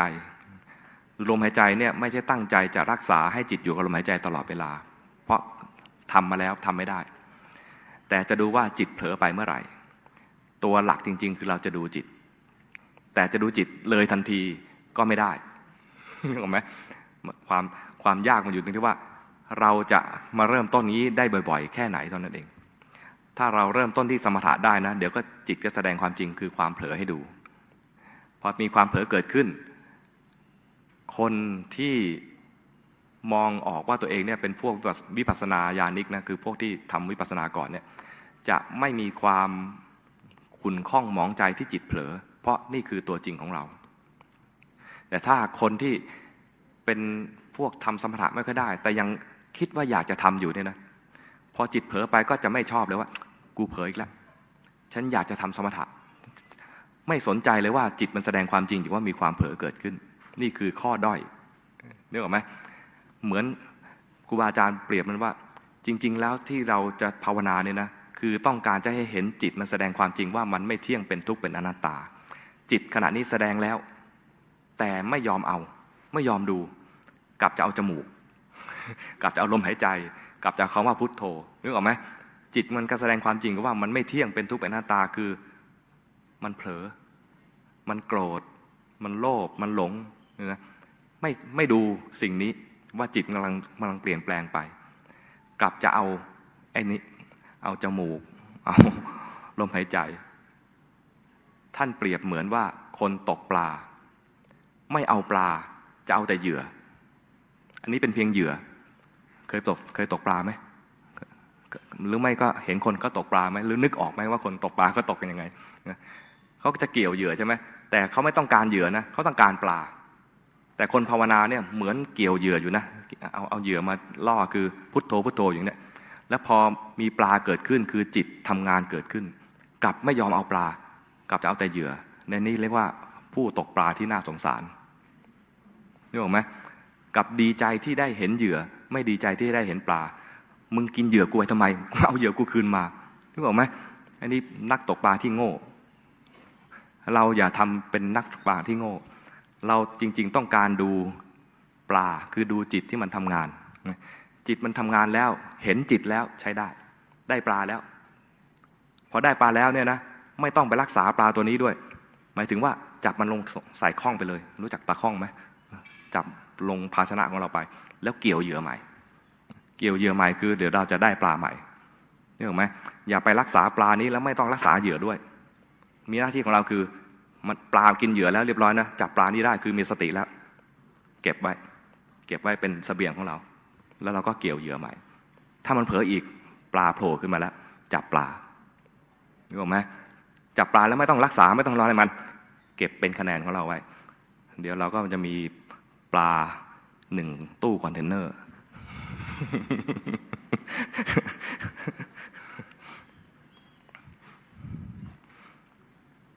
แล้วปลาเนี่ยนะมันจะมีมีสองประเภท ปลาเผลอกับปลาเพ่ง ปลาเผลอเนี่ยนะจะตัวเล็กๆ แต่ไปเป็นฝูง ปลาเผลอเนี่ยตัวเล็ก แต่ปลาเพ่งเนี่ยตัวใหญ่ ๆ ปลาบึก เพ่งเนี่ยนะถ้าตายตอนเพ่งนะจะไปเป็นผีใหญ่ ผีตัวใหญ่ ๆ แล้วตอนตายเนี่ยนะระวัง ถึงแม้จะทำบุญไม่ดีนะ ถ้าจิตตอนตายเนี่ยเผลอนิดเดียว มีกิเลสแล้วไม่ทันดูนะ จะไปอบายเลยครูบาอาจารย์เคยเล่าให้ฟัง ตอนท่านเป็นคารวาสก่อนจะบวชเนี่ยนะ ท่านเดินทางไปทางเหนือ รถทัวร์ผ่านช่วงหนึ่งจะเป็นป่าเป็นเขา ท่านลืมตามาดู เห็นเปรตเป็นพระ พระเป็นเปรตได้ไหม ก็เห็นท่านเห็นอยู่อะเป็นเปรต แต่เปรตที่งามมาก ตัวสูงใหญ่สูงเท่าภูเขาเลย สว่างแสดงว่าศีลท่านดี ท่านก็ดูเอ๊ะทำไมมาเป็นเปรตอยู่อย่างนี้ ดูท่านก็ดูมีศีลดี ศีลไม่บกพร่องเลย สว่างมาก อ๋อท่านหลงป่าหลงป่า ตอนหลงป่าเนี่ยจิตท่านคิดอยากออกจากป่า ไอ้ความอยากออกจากป่านี่คือ มีความโลภอยากออกจากป่าหิวด้วยคงจะอดข้าวหิวนาน อดข้าวหลายวัน ใจเนี่ยมีตัณหา มีความอยาก แล้วไม่เห็น ท่านสันนิษฐานว่า พระรูปนั้นน่าจะทำสมถะ แต่ไม่ชำนาญการดูจิต จิตตอนก่อนก่อนจะตาย มีความโลภมีตัณหา อยากได้อาหารอยากออกจากป่า แล้วตายไปขณะที่จิตเป็นแบบนั้น ไม่ทันเห็นกิเลสตัวเอง จิตตายในขณะยังมีกิเลสแบบนั้นกลายเป็นเปรตเปรตภูมิของเปรตคือตายด้วยความอยากด้วยความโลภแล้วก็โลภความโลภนั้นก็ทำให้หาทางออกเดินตัวสูงเท่าภูเขานะั้นมันควรจะออกได้แล้วนะแต่โดยภาวะของเปรต จึงออกยังไม่ได้ จนกว่าจะนึกถึงบุญตัวเองได้ ก็ครูบาอาจารย์ท่านก็แผ่เมตตาให้นะ แต่ด้วยความที่กำลังหาทางอยู่ จิตยังหมกมุ่นอยู่เรื่องเดียวคือ ฉันจะหาทางออก ไม่รับรู้ถึงความเมตตาที่แผ่ออกไป ระวังให้ดี จิตของเราเนี่ยนะมันจะเปลี่ยนไปเรื่อย ๆ นะ ดีในแง่ที่ว่า ถ้าเราดูจิต เราจะเห็นมันแสดงไตรลักษณ์ให้ดูได้ง่ายนะแต่ถ้าไม่ทันมัน ถ้าไม่ทันมันนะถ้าตายในขณะที่มีกิเลสก็ระวังหน่อย ระวังหน่อย แต่คนที่อะไรอะเข้าสมาธิได้ก็อย่าพึ่งดีใจว่าเข้าสมาธิได้นะ ดูอย่างพระองค์นี้ ท่านก็ทำสมถะ แต่ว่าบางทีช่วงจังหวะชีวิตบางช่วงเนี่ย มันไม่เป็นใจ วิบากเก่าทำให้ท่านต้องมาหลงทางนี่นะอาจจะเป็นวิบากอะไรก็แล้วแต่ทำให้หลงทางออกจากป่าไม่ได้ฉะนั้นการดูจิตเนี่ยจะมีผลดีตรงที่ว่าตอนถึงคราวที่ฉุกเฉินจริง ๆ ยามที่มีกิเลสเกิดขึ้นมา ถ้าเราดูจิตจนชำนาญ แม้กิเลสเกิดขึ้น ตอนกิเลสเกิดขึ้นมาเนี่ยไม่ดี แต่จิตด้วยความที่มันมีความชำนาญในการดู มันก็จะเห็นว่าอ้าวกิเลสเกิดขึ้นแล้วเห็นทัน แล้วไม่เป็นปฏิปักษ์กับกิเลสเนื่อไหมก็เหมือนว่าฉันเห็นปลาแล้วจับปลาได้ จะสบายใจด้ว่าฉันเห็นกิเลสไม่เป็นปฏิบัติกับกิเลสด้วยนี่หรอไหมไม่ใช่ว่าเห็นกินแล้วแล้วก็หงุดหงิดไอ้หงุดหงิดก็เป็นปลาอีกตัวหนึ่งที่เราต้องต้องจับต่อ สมมติว่าเห็นความโลภแล้วไม่ชอบความโลภไอ้ไม่ชอบความโลภเนี่ยเป็นปลาอีกตัวหนึ่งคือเป็นกิเลสตัวใหม่ ก็รู้ทันปัจจุบันรู้ทันไปเลย รู้ทันได้ก็จับปลาได้ ข้อสำคัญส่วนใหญ่เนี่ยมักจะดูได้ทีเดียว ไม่ยอมดูเป็นแบบต่อเนื่อง ดูทีเดียวแล้วหยุด เช่นเห็นความโกรธทีเดียว แล้วไม่ชอบใจความโกรธ ลืมดูความไม่ชอบใจที่เกิดขึ้นอีกขณะหนึ่งซึ่งเป็นปัจจุบัน สมมติจิตดวงนี้เห็นเห็นใครสักคนหนึ่งแล้วก็เกิดความโกรธ จิตตรงนี้เป็นปัจจุบันขณะนี้นะ เห็นคนหนึ่งแล้วเกิดความโกรธแล้วดับไป ตอนดับไปจิตนี้เป็นอดีต และปัจจุบันจิตปัจจุบันเกิดขึ้นมา เห็นจิตเมื่อกี้นี้ กลายเป็นจิตที่มีสติเห็นความโกรธนะ แต่ไม่ชอบใจความโกรธ จิตขณะนี้เห็นความโกรธด้วยจิตที่ไม่เป็นกลางนึกออกไหมเห็นความโกรธด้วยจิตที่ไม่เป็นกลาง การเห็นครั้งนี้จึงไม่เกิดวิปัสนา มีสติเห็นจิตเหมือนกันแต่ไม่เกิดวิปัสนา และจิตดวงนี้ดับไป จิตดวงใหม่เกิดขึ้นมา แทนที่จะเห็นจิตที่ เห็นความโกรธและไม่ชอบใจ กลับไปเห็นไอ้ความโกรธเดิม ว่าฉันไม่น่ามีความโกรธอันนั้นเลยกายจิตขณะนี้ไม่ใช่เจริญวิปัสสนาหรือไม่ได้เจริญสติแล้วมันเป็นการคิดถึงจิตที่โกรธเมื่อขณะก่อน จิตที่เจริญสติจริง ๆ มันแค่รู้ว่าเมื่อกี้นี้เกิดอะไรขึ้นอาตมาใช้คำว่าแงะนั่นแหละมันแงะคือเห็นจิตเมื่อกี้นี้ที่เป็นปัจจุบันแบบต่อเนื่องนั้นถ้ามีปรากฏการณ์อะไรเกิดขึ้น เช่น ไม่ชอบใจเลยเมื่อกี้เนี่ย ไม่น่าเกิดไอ้สภาวะเมื่อกี้นี้เลย ดูไปเลยตรงๆว่าขณะนี้ไม่ชอบใจสภาวะนั้น หรือมีสภาวะที่ดีเกิดขึ้น แม้มันน่าจะมีอีกนะ ตอนนี้จริง ๆ ขณะนี้กำลังอยากมีสภาวะดีๆ เกิดขึ้นอีกแล้ว ให้รู้ทันไอ้ตัวนี้ไปเลย อย่าโดนหลอกอย่าโดนหลอกรู้ลงปัจจุบัน อย่าไปอะไรอววรกับอดีตที่เกิดขึ้นไปแล้วให้รู้ลงปัจจุบัน เมื่อกี้เปรียบเทียบถึงการเดินทาง เมื่อกี้เปรียบเทียบคนปัจจุบันเนี่ยมักจะเวลาจะเดินทางมักจะดูรีวิว เราเนี่ยนะก็เหมือนจะเดินทางไปสู่ความพ้นทุกข์เนี่ยนะเวลามาฟังครูบาอาจารย์ก็คือมาดูรีวิวนั่นเอง นึกออกไหมคืออาศัยประสบการณ์ของท่านที่ท่านเดินก่อน แล้วท่านก็มาบอกเล่าให้ฟัง แล้วเราก็ตัดสินใจเดิน นี่มันมีเส้นทางใช่ไหมไปเมืองชนเนี่ยนะจะมีทางไหนบ้าง ไปมอเตอร์เวย์ก็ได้ไปบุรพาวิถีก็ได้ ก็ลองดูเส้นทางหลักๆ ก็จะมีเกาะเกาะสองสองทางหลักนี้ เราอยู่ใกล้เส้นทางไหน แล้วปลายทางที่จะไปเนี่ยไปทางไหนสะดวก ก็ไปทางนั้น มีทางอื่นอีกนะ มันมีแบบลงเรือไปก็ได้นะ อยากจะลงเรือก็ได้ จะไปอะไรเส้นบางปูก็ได้ใช่ไหมแล้วแต่เราอยู่ตรงไหนไปตรงนั้น พระองค์เปรียบเหมือน เปรียบเหมือนเมือง เวลาเข้าเมืองเปรียบเหมือนเหมือนมีประตูสี่สี่ด้านสี่ทิศ เราใกล้ประตูไหนเข้าประตูนั้นได้ทุกประตูสี่ทิศมันเหมือนกับว่า จะดูกายดูเวทนาดูจิตดูธรรมก็ได้ เห็นกายแสดงไตรลักษณ์ก็ใช้ได้ เห็นเวทนาแสดงไตรลักษณ์ก็ใช้ได้ เห็นจิตแสดงไตรลักษณ์ก็ได้ใช้ได้ เห็นธรรมหมายถึงว่าเห็นกระบวนธรรมกระบวนธรรมนั้นก็ไม่มีเราแสดงไตรลักษณ์ก็ใช้ได้ ดูอันไหนก็ได้นะ เราใกล้ประตูจิตดูจิต เราใกล้ประตูเวทนาดูเวทนา เราจะดูได้ไงว่าเราเป็นพวกใกล้ประตูไหน ก็ดูว่าเราทำสมถะเก่งไหมถ้าทำสมถะไม่เก่งนะเราคงไม่อยู่ใกล้ประตูกายกับเวทนา น่าจะอยู่ประตูจิตหรือประตูธรรมระหว่างประตูจิตกับประตูธรรมเนี่ยเราใกล้ประตูไหนมากกว่ากัน ให้ดูที่ว่าเรามีอินทรีย์แก่กล้าไหมถ้ามีอินทรีย์แก่กล้านะ น่าจะเข้าประตูธรรมเพราะดูประตูประตูธรรมเนี่ยนะ จะเห็นสภาวะ แล้วก็รู้ได้ว่าสภาวะนั้นมันทำหน้าที่อะไรทำแล้วเกิดผลอะไรเกิดขึ้น แล้วมีเหตุใกล้ให้เกิดคืออะไร เป็นเหตุใกล้ให้เกิด รู้จักทุกแง่มุมของสภาวะนั้น เช่น ความโกรธมีลักษณะยังไง มันมีมันมามาทำหน้าที่อะไรในใจทำคือทำหน้าที่ทำลายจิต เกิดพอมาเกิดในจิตแล้วมีผลอะไรเกิดขึ้น ทำให้จิตเนี่ยเศร้าหมอง รุ่มร้อนนี่นะขุนเคืองเศร้าหมองถูกทำลายไปแล้วมันก็เศร้าหมองใช่ไหม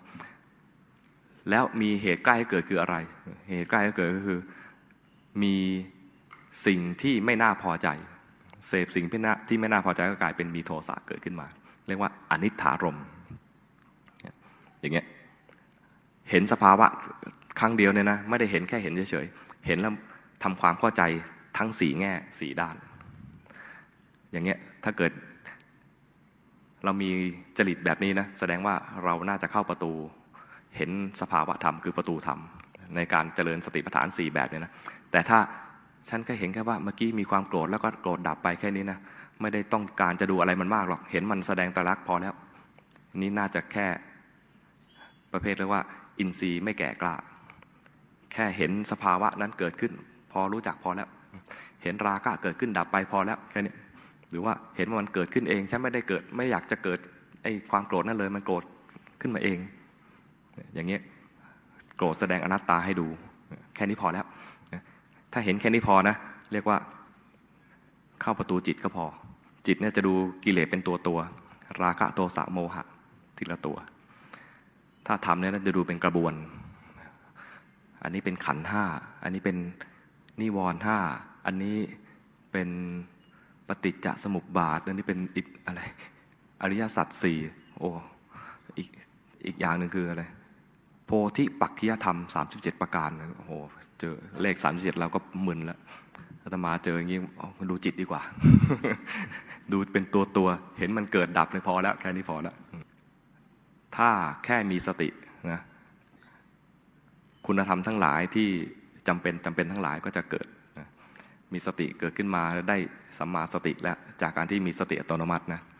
พอมีสัมมาสติขึ้นมาแล้วเนี่ยเห็นมันเกิดดับเปลี่ยนแปลงเนี่ยเห็นไตรลักษณ์ของสภาวะธรรมต่าง ๆ ที่เกิดขึ้นเห็นสภาวะกิเลสแสดงไตรลักษณ์ขึ้นมา ก็เกิดมีความเข้าใจที่ถูกต้องเรียกว่ามีสัมมาทิฏฐิเห็นว่าสิ่งใดเกิดขึ้นก็ดับไปเป็นธรรมดา เวลามีกิเลสเกิดขึ้นมารู้ทันกิเลสขึ้นมารู้ทันเนี่ยเวลาคิด คนเวลาคิดไม่ดี เพราะว่ามีกิเลสเกิดขึ้นมาก่อน ที่คิดไม่ดีมีคิดไม่ดีสามแบบนะคิดโลภอยากได้ของเขา คิดพยาบาทเบียดเบียนมุ่งร้ายเขา กับไม่ได้คิดพยาบาทหรอก แต่คิดแล้วเบียดเบียนเขามีไหมคิดแล้วเบียดเบียนเขาไม่ไม่ได้โกรธคนที่ถูกเบียดเบียนหรอก เช่น เผาป่า เกิดควันพิษ หรือเผาไร่อ้อย เผาทุ่งนาเกิดควันไม่ได้โกรธคนที่ไปสูดควันเลยนะ แต่คิดจะทำอย่างเงี้ยไม่นึกถึงว่าคนอื่นก็จะเดือดร้อนอย่างนี้เจ้าตัวไม่ได้โกรธหรือว่าไปตกปลาไม่ได้โกรธปลา แต่ทำแล้วปลาเดือดร้อน เผาป่าคนเดือดร้อน ตกปลาคนเดือดร้อนประมาณอย่างเงี้ยไม่ได้โกรธคนที่เขาเดือดร้อน แต่ทำแล้วคนเดือดร้อนนี่ไอ้คิดเบียดเบียน คิดแบบอะไรไม่ได้โกรธ ถ้าเกิดกิเลสเกิดมาแล้วมีสติรู้ไอ้ความคิดอย่างนี้ก็ต่อไปไม่ได้ดังนั้นมีสติแล้วก็สัมมาสังกัปปะก็จะมีได้ รักษาศีลก็ได้ด้วย รักษาศีลได้ ข้อสัมมาวาจาก็รักษาได้สามารถทำให้เกิดได้ สัมมากัมมันตะคือรักษาศีลข้อหนึ่งสองสามก็ทำได้ มีการเลี้ยงชีพชอบ เลี้ยงชีพชอบคือไม่เลี้ยงชีพในทางที่ผิดนะการเลี้ยงชีพเนี่ย อย่างพระถ้าอยากจะหาเงิน ท่านก็บางทีก็หาเลี้ยงชีพในทางที่ผิดไปดูดวงอย่างเงี้ยนะก็หาเลี้ยงชีพไม่ชอบ ไปเป็นหมอยาแบบว่ารู้จริงมั่งไม่รู้บ้างอะไรเงี้ยนะคนกินยาก็อาศัยศรัทธากินหายบ้างไม่หายบ้างไม่หายไม่ค่อยเท่าไหร่เกิดตายหรือป่วยหนักขึ้นก็แย่ใช่ไหมคือต้องการลาบสักการะเป็นที่ตั้งอันนี้นะระวังเรียกว่าาเลี้ยงชีพไม่ชอบคอร์รัปชันประเภทต่างๆ หาเลี้ยงชีพไม่ชอบ แต่ถ้ามีสติรู้ทันกิเลสที่เกิดขึ้นมา การหาเลี้ยงชีพที่ผิดๆก็จะไม่เกิดขึ้น สัมมาอาชีวะก็มา ในขณะที่เจริญสติทุกครั้งที่มีการเตือนตัวเองให้เจริญสติเนี่ยเรียกว่ามีความขยันมีความเพียรสัมมาวายามะก็มา สติก็เจริญอยู่แล้วก็เป็นสัมมาสติ และขณะที่เห็นจิตเคลื่อนไป จิตตั้งมั่นขึ้นมาก็ได้สัมมาสมาธิไอตัวสัมมาสมาธิเนี่ยเป็นตัวตัดสิน ว่ามรรคมีองค์แปดจะเกิดขึ้นมา แล้วก็เกิดขึ้นมาพร้อมกันได้ ตัวที่ยากที่สุดในแง่ของการปฏิบัติก็คือ จะมีสัมมาสมาธิเกิดขึ้นมา เพราะว่าคนส่วนใหญ่นึกถึงเพียงแค่จิต ไปเพ่งอารมณ์เวลาทำสมาธิจะมีสมาธิอีกแบบหนึ่งคือเห็นจิตเคลื่อน หรือเห็นจิตเห็นสภาวะด้วยใจที่เป็นกลางจิตตั้งมั่นแบบนี้หาคนทำเป็นยากสมัยก่อนนะสมัยก่อนหาคนทำเป็นยากตอนนี้ครูบาอาจารย์มาสอนแล้วเนี่ยเริ่มมีคนทำเป็นมากขึ้นละไอ้คนทำเป็นมากขึ้นเนี่ยควรจะเป็นพวกเราด้วย มาฟังแล้วนะนะควรจะลองฝึกสมาธิอีกแบบหนึ่งเกิดขึ้นมาให้ได้ก็คือ มีที่อยู่ไว้สักที่หนึ่งที่อยู่ของจิตไว้สักที่นั้นนะแล้วเห็นจิตเผลอไป เห็นจิตเผลอไปแรก ๆ ก็เผลอไปนานจึงรู้ แล้วดูต่อ เห็นความเผลอแล้วก็เริ่มต้นใหม่ เผลออีก เห็นความเผลอแล้วเริ่มต้นใหม่ ไม่เป็นปฏิปักษ์กับความเผลอ ระหว่างนี้เก็บปลาไปเรื่อยๆนะระหว่างนี้เก็บปลาไปเรื่อยๆ จนเกี่ยวเหยื่อครั้งต่อไปเนี่ยนะ พอมันเริ่มเผลอจากจุดนี้เมื่อไหร่ แล้วเห็นทันทีที่มันเริ่มเผลอเนี่ยนะ เรียกว่าเห็นจิตเคลื่อนเราเห็นจิตเคลื่อนนะนะ มันก็รู้ได้ว่าเคลื่อนไปไหนนะ แต่จุดที่ไปปลายทางเนี่ยมันเหมือนไปไม่ถึง มันเห็นจิตซะก่อน แต่รู้ว่ามันจะพุ่งไปไหน แล้วพอเห็นจิตเคลื่อนแล้วนะ สภาวะต่อไปมันจะเห็นกายแสดงความจริง เป็นแค่ก้อนอะไรสักก้อนหนึ่ง เวลาเห็นจิตก็เห็นเป็นสภาวะธรรมที่เป็นนามธรรมอะไรสักอย่างหนึ่ง ไม่ใช่เรา กายไม่ใช่เรา ใจไม่ใช่เรา กระบวนธรรมต่อไปก็คือ เห็นตามความเป็นจริง จิตจะเข้าใจว่ามันไม่ใช่เรา ก็จะเบื่อหน่าย เบื่อหน่ายจะคลายวาง คลายวางก็จะหลุดพ้น หลุดพ้นก็จะรู้ว่าหลุดพ้นแล้ว ก็น่าจะพอสมควร น่าจะเป็นประโยชน์สำหรับคนรุ่นใหม่ ใหม่ไหมเนี่ย ก็ยังใหม่อยู่ ตีซะว่ายังใหม่อยู่ พระอาจารย์คะ กายในกาย เวทนาในเวทนา จิตในจิต และธรรมในธรรม มันคืออะไรคะ กายในกาย เวทนาในเวทนาจิตในจิตธรรมในธรรมเนี่ยเป็นคำที่บรรยายในพระพุทธเจ้าทรงบรรยายไว้ในสติปัฏฐานสูตร เห็นกายในกาย หมายถึงว่าไม่ใช่เห็นกู ไม่ใช่เห็นเราในกาย มันเห็นว่าเป็นกาย มีคำอธิบายหลายแง่นะคำว่าการในกายเนี่ยมีคำอธิบายหลายแง่แง่มีสองแง่ที่น่าสนใจก็คือว่า ในในกายเนี่ยมันมีอยู่หลายส่วน ในกายนี่มีหลายส่วน ดูส่วนใดส่วนหนึ่งของกายก็ได้ คือเห็นกายในกาย เช่น ดูลม ลมก็เป็นส่วนหนึ่งของกาย ดูเล็บเล็บก็เป็นส่วนหนึ่งของกาย ไม่ว่าดูส่วนไหนมันก็เป็นเป็นกายได้ ไม่ต้องดูทั้งหมด ดูส่วนใดส่วนหนึ่งของกายก็ได้ ดูกายในกายนี่แง่หนึ่งนะคือดูดูลมอย่างเดียวก็ได้ ดูเล็บอย่างเดียวก็ได้ อีกแง่หนึ่งที่น่าสนใจตมาชอบก็คือว่า ไม่ว่าจะส่วนใดส่วนหนึ่งของกายมันก็เป็นแค่กาย นึกออกไหมมันเป็นกาย ไม่ใช่กู ไม่ใช่เรา ไม่ใช่เขา ถ้ากายอื่นก็ไม่ใช่เขา ถ้ากายนี้ก็ไม่ใช่เรา นี่คือกายในกาย ถ้าเวทนาในเวทนาก็คือ เวทนาเป็นแค่สุขทุกข์หรือเฉยๆเป็นความรู้สึก จะดูสุขอย่างเดียวก็ได้ แต่สุขดูยากจะดูทุกข์อย่างเดียวก็ได้ทุกข์ดูง่ายหน่อย จะทนไหวเท่าหรือเปล่าเท่านั้นเองดูเฉยๆเฉยๆดูยากมากดูสุขดูทุกข์หรือเฉยๆก็ได้สามอย่างนี้ เพียงอย่างใดหนึ่งก็เรียกว่า ดูเวทนาในเวทนา ทั้งเวทนาทั้งสามอย่างเนี่ยก็แสดงไตรลักษณ์ด้วยเช่นกัน คือมันไม่เที่ยงเป็นทุกข์เป็นอนัตตาด้วยกันทั้งหมด หรือจะดูในแง่ที่ว่า เวทนาก็ไม่ใช่เรา เป็นสักแต่เวทนา สุขก็แค่สุขไม่ใช่เราสุข ทุกข์ก็แค่ทุกข์ไม่ใช่เราทุกข์มันแค่เวทนาดังนั้นจึงเรียกว่าเวทนาในเวทนา เห็นเวทนา เห็นเวทนาเป็นเวทนา ไม่ได้เห็นเวทนาเป็นเรา คนเห็นเวทนาเป็นเราเป็นยังไง ฉันเจ็บ ฉันปวด ฉันสุขเหลือเกินเงี้ยเงี้ยนะ มีฉันเป็นเธอเป็นสุขไหมแม่ชีเป็นสุขไหมตอนนี้ ถ้าเห็นเวทนาเวทนาก็เห็นสุข แต่ไม่เห็นเรา ไม่เห็นเราแล้วเห็นเวทนาในเวทนา จิตในจิตก็คือพระองค์ให้ดูกิเลสต่างๆ ราคะโทสะโมหะฟุ้งซ่านหดหูมันก็แค่ราคะโทสะฟุ้งซ่านโมหะฟุ้งซ่านหดหูถ้าดูในแง่ที่ว่ามันเป็นเพียงแค่ส่วนหนึ่งในจิตก็คือว่า มันก็แค่ราคะ ราคะเป็นแค่ราคะ มราคะก็อยู่ในจิตนี่แหละ ไม่ใช่เรา เรียกเห็นจิตในจิต จิตเนี่ยมันมีมันมีอะไรเป็นนามธรรม เวลาขันห้าเนี่ยนะรู้จักขันห้านะกายเอ๊ะอะไรรูปเวทนาสัญญาสังขารวิญญาณ รูปก็หักไว้ก่อนเพราะเป็นรูปธรรม ในนามธรรมทั้งทั้งหลายเนี่ยนะก็แบ่งเป็นเวทนเอ๊ะ เวทนาสัญญาสังขารวิญญาณเนี่ยนะจิตเนี่ยจะเป็นตัววิญญาณ แต่จะดูจิตทันทีเนี่ยดูยาก พระพุทธเจ้าให้ดูตัวที่เป็น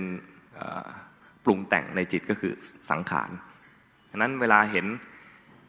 ราคะโทสะโมหะมันคือสังขารนี่เอง อยู่ในสังขารขัน เราเรียกว่าดูจิต เห็น เห็นส่วนสังขารขันจริงเห็นส่วนที่เป็นสังขารขันก็จริงนะแต่ว่าเราเรียกว่ามันดูจิต เพราะว่าพระองค์สอนไม่ได้สอนในแง่ของอภิธรรม ท่านสอนในแง่ของให้คนทั่วไปปฏิบัติ คนทั่วไปเวลาแบ่งเนี่ยไม่ได้แบ่งไม่ได้มองเป็นขันห้าคนทั่วไปจะมองเพียงแค่ว่า มีกายกับใจนึกออกไหมมีกายกับจิต เวลาพระองค์แบ่งก็แบ่งแบ่งว่าดูกายก็ได้ดูจิตก็ได้ ถ้าดูจิตเนี่ยจะเห็นว่ามีกิเลสอยู่ในจิต เห็นกิเลสคือเห็นจิตด้วยคือ เห็นตัวที่เป็นนามธรรมนี้นึกออกไหมเห็นจิตในจิตก็คือเห็นเห็นกิเลสอยู่ในจิต เวลาเห็นก็เพียงเพียงแค่กิเลสอันหนึ่งที่เป็นอยู่ในใจ ไม่ใช่เรามีกิเลสไม่ใช่เราเป็นผู้โกรธ ไม่ใช่เราเป็นผู้โลภแต่เป็นความโลภเป็นความโกรธ